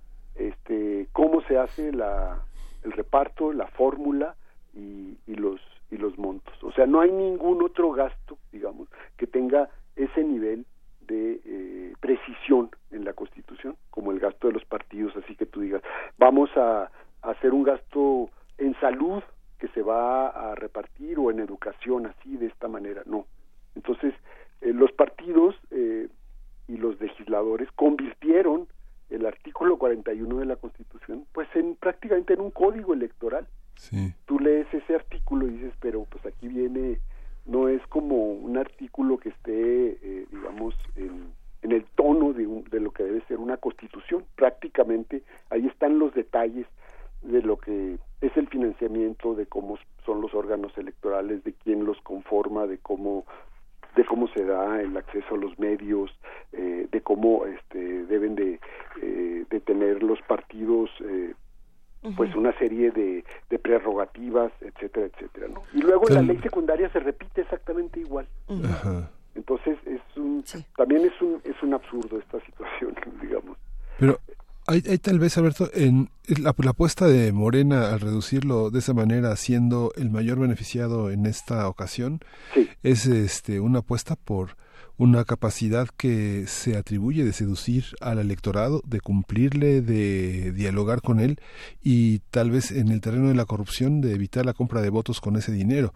O al menos no sé si los partidos eh, tengan una especie de, de presupuesto de egresos eh, de sus eh, eh, y de sus ingresos que si se destine de una manera eh, eh, ordenada, racional los recursos que reciben y que las prácticas que están, por ejemplo, ya en el gobierno federal, en la, en la Secretaría de la Función Pública, de evitar el nepotismo, la, la corrupción, la duplicación de puestos, etcétera, tenga lugar. ¿Eso, eso existe? Eh, pues, bueno, son, en realidad son dos preguntas, pero ¿qué opinas? Bueno, mira, yo creo que la, este, en efecto, eh, se supone que hay todo un mecanismo de, de fiscalización de los de los gastos en donde los partidos tienen que rendir cuentas ¿no? y entonces se hace toda una serie de, eh, de reportes y de informes ¿no? que cada vez se ha ido eh, normando y, y, se ha ido estableciendo eh, una digamos una reglamentación más específica y más estricta ¿no? finalmente nunca se acaba de, de tener esta esta situación eh, de forma satisfactoria, ¿no? Siempre hay ahí, los partidos muchas veces prefieren eh, pagar las multas que tener en orden sus estados financieros. Entonces, esta, esta parte de la fiscalización, pues tendría eh, que tener eh, resultados más, eh, más tangibles, sobre todo porque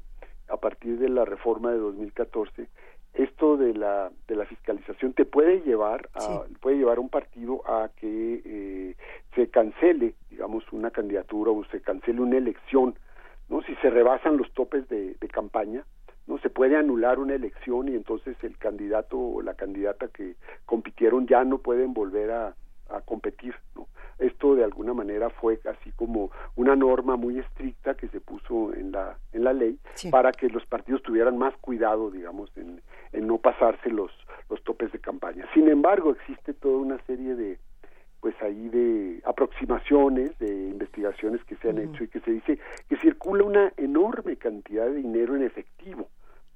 Eh, que tienen incluso hay que le han puesto porcentajes que superan con mucho la eh, las cantidades de la del financiamiento eh, oficial ¿no? y del financiamiento privado del financiamiento legal digamos en estos términos entonces sí hay ahí digamos un problema un déficit de- en la rendición de cuentas ¿no? y, y no, no no se sabe cómo cómo resolverlo es decir este cómo cerrar esas llaves para que eh, se supone que la autoridad tiene que estar ahí pendiente para cuidar sobre todo el valor de la equidad en la en la competencia esto sería el el valor digamos a, a cuidar y la otra eh, cuestión que, que comentaba eh, Miguel Ángel esto de la eh, de la racionalidad, digamos, ¿no? O sea, cómo establecer una, una racionalidad eh, política de, de acuerdo, pues, a lo que se está tratando ahora de hacer.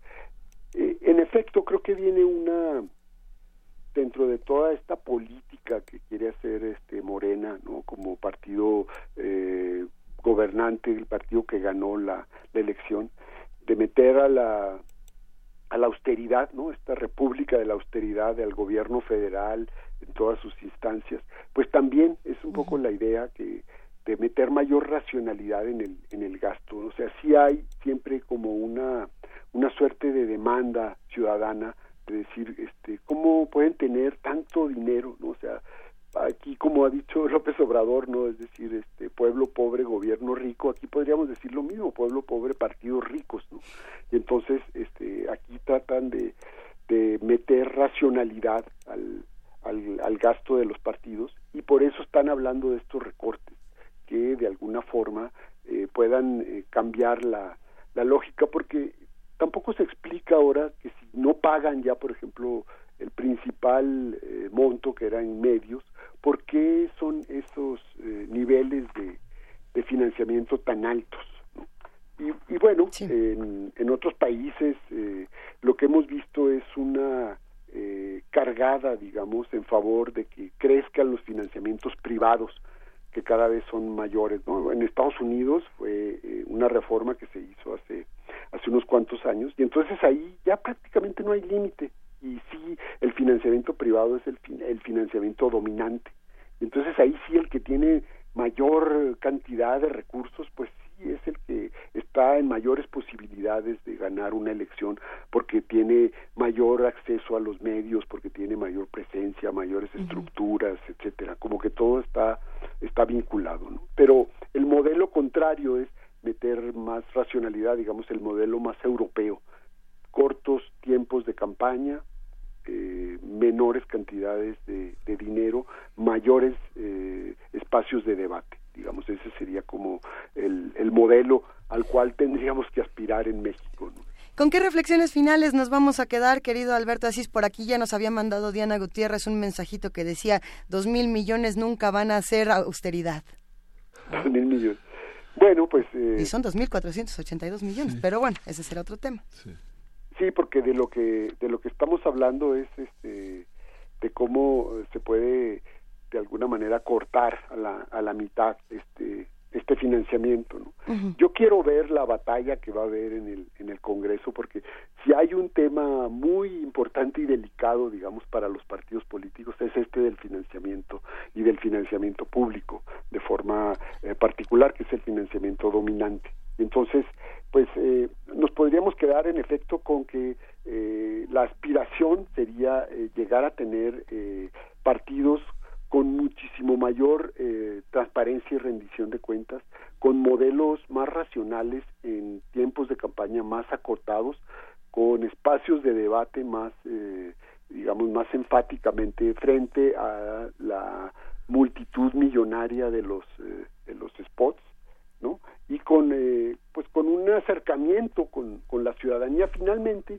esta cosa que se habla de la partidocracia, está asentada en esto, en el gran financiamiento eh, millonario de los partidos y en el acceso eh, gratuito a los medios. Entonces yo tengo tanto dinero, tengo tantos espacios mediáticos, que para qué quiero ciudadanos. Entonces estos eh, mecanismos ah, llevarían a los partidos otra vez a acercarse a la ciudadanía, a hacer este trabajo voluntario, esta mística que existió en la oposición hace algunos años y dejarían de ser estos aparatos que se eh, multiplican y se combinan con una serie de negocios, ¿no? Porque se ha profesionalizado tanto que yo tengo que tener mucho dinero, pues, para hacer encuestas, para tener estructuras de, de votación, para promotores del voto, para pagar publicidad, para comprar voto, etcétera. Todo esto, digamos, esto es lo que hay que ir recortando y eh, me parece que es correcta la, la iniciativa y ojalá prospere, ¿no? De la, y también se transforme, digamos, el modelo de comunicación y los tiempos de campaña. Con esto me quedaría yo. Con eso nos vamos a quedar esta mañana, querido Alberto Asís. Te mandamos un gran abrazo. Pues igualmente a Gracias. ustedes, eh, Miguel Ángel, Luisa, un gusto siempre Igualmente, en Arturo. primer movimiento. Muchas gracias. ¿Con qué nos vamos? Vamos a escuchar de Gypsy Kings, Jovi Jova. ¿De Gypsy King?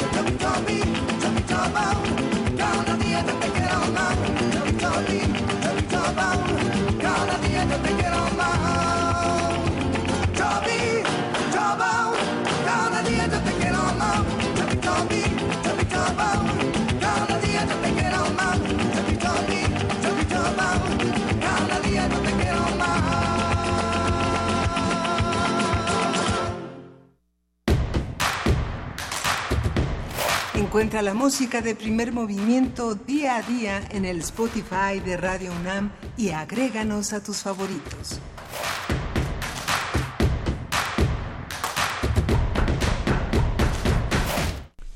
Bien, son las 9.48, 49 y estamos ya en este mundo tan caro para primer movimiento que es el mundo de las bibliotecas y de los libros.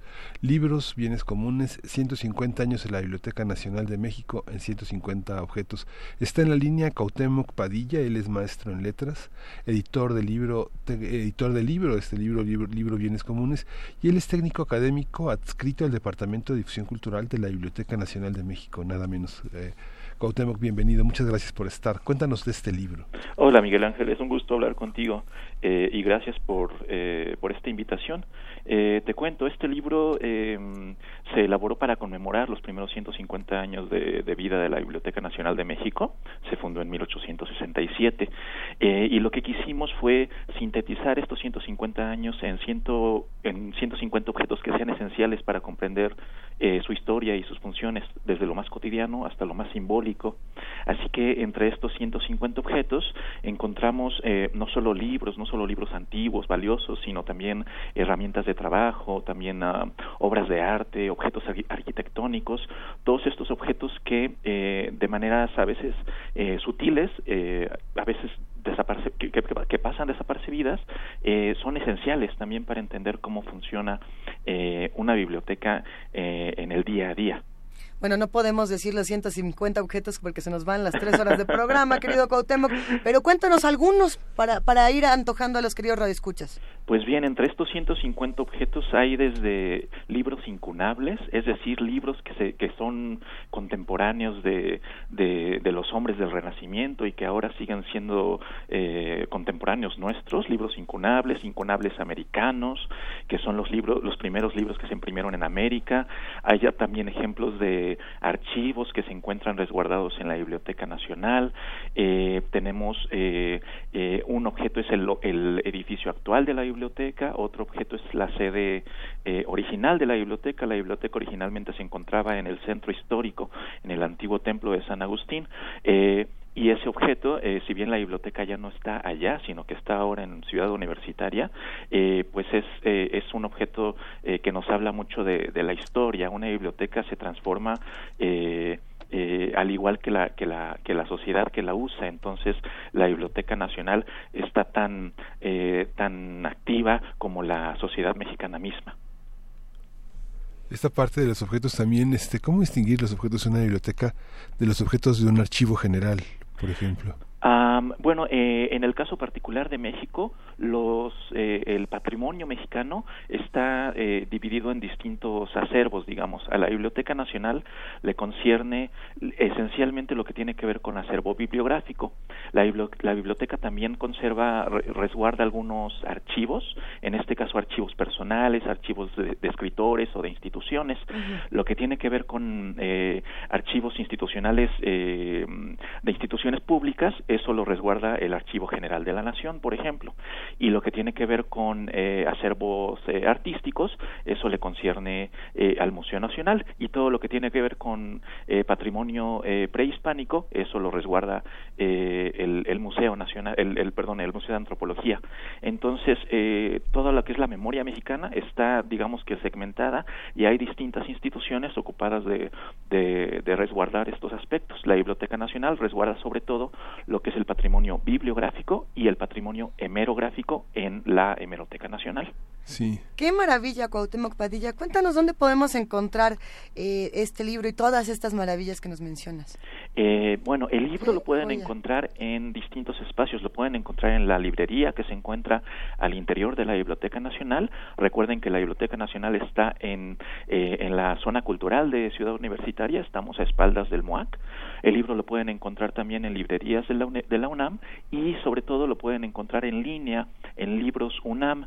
Eh, libros.unam, entonces eh, pueden ustedes acceder a este sitio y solicitar el libro para que se les haga llegar eh, a donde sea que, que se encuentre. ¿Cuánto cuesta? Eh, el libro eh, está existe en modalidad de pasta dura y pasta blanda. Eh, el de pasta dura está, me parece, eh, el precio estándar es de mil pesos y hay un descuento de 50% para, para la comunidad universitaria. Pues que está buenísimo. Eh, vamos todos a buscar este libro. Tenemos toda la información en nuestras redes, querido Cuauhtémoc. Te mandamos un gran abrazo a ti y a todos los amigos de la Biblioteca Nacional de México. Gracias a ustedes por este por este espacio y, y les deseo que tengan un excelente día. Gracias. Gran día. Pues mira, entre publicaciones, presupuestos, notas nacionales, internacionales, festivales de sexo en nuestro país, en la universidad, eh, nos vamos con varias noticias, Miguel Ángel. Eh, fíjate que por aquí nos habían mandado un mensajito, justamente lo que hablábamos fuera del aire, eh, de por qué en este programa no habíamos mencionado, hasta ahora que estamos por terminar, el, el aberrante testimonio que aparece en todos los medios, en todos los periódicos y en todas partes sobre el monstruo de Catepec, este eh, feminicida de Catepec, que bueno, de unas declaraciones francamente aberrantes en, eh, que se han compartido en distintos medios. eh, medios que han dicho que no se compartan imágenes violentas, pero por rating están pasando eh, este testimonio a diestra y siniestra. ¿va? Sí. Pero bueno, interesantísimo analizar que le ponemos un apodo como el monstruo de Catepec cuando quizá el verdadero monstruo es el feminicidio en todo nuestro país. Exactamente. Es muy curioso cómo eh, está en casi todas las primeras planas, en, las- en los periódicos Sí. digitales en América Latina, en el Mercurio, en La Nación, en Página 12, está en el Comercio de Perú, está en el Nacional, está en toda Latinoamérica, aunque muchas noticias de México no están en esos periódicos, ¿no? que son fundamentales, pero cómo recorre este esta ráfaga de amarillismo este espacio, ¿no? A veces estos son la punta del iceberg de organizaciones delictivas que trabajan en el tráfico de órganos, que trabajan en la desaparición de personas y que hay toda una organización subterránea para deshacerse de personas que son desaparecidas. ¿no? Hablan, hablan de estos personajes eh, que a lo largo de la historia de nuestro país eh, se han encargado de asesinar mujeres. Este, este hombre, del que se habla también, venía acompañado eh, de una mujer. Recordemos que en nuestro país hay hombres misóginos, como hay mujeres misóginas, como hay machismo y por supuesto hay feminicidio. Recordar esta palabra, a las mujeres las matan en nuestro país por el simple hecho de ser mujeres. Sí. Es todo un tema y esperemos que en este programa podamos abordarlo de otra manera que no sea pasando testimonios nada más por ganarnos likes. Sí, y decir que las mujeres que se sientan obligadas por alguna persona, por su pareja, por alguna persona a, a- a, este, a maltratar a otras mujeres, busquen ayuda, participen en organizaciones que son, porque a veces las mujeres se, se convierten en cómplices porque son obligadas, porque son coercionadas, porque son amenazadas, porque son manipuladas. Finalmente empezamos este programa hablando de eso, de, de cómo el género, la sexualidad, eh, la construcción social que hay alrededor de todas estas cosas, pues nos va formando como seres humanos de una u otra manera. ¿no? Eh, quizá de ahí la importancia de que todos los jóvenes y no tan jóvenes se acerquen justamente a lo- al conocimiento que está proponiendo la universidad. Eh, nosotros ya nos vamos dándole las gracias, por supuesto, al equipo guerrero de Radio UNAM, al equipo guerrero del primer movimiento que todos los días está aquí con nosotros. Muchísimas gracias, querido Miguel Ángel Quemain. Gracias, esto fue Primer Movimiento y nos despedimos con MGMT, este It's Walking. MGMT, el mundo desde la universidad.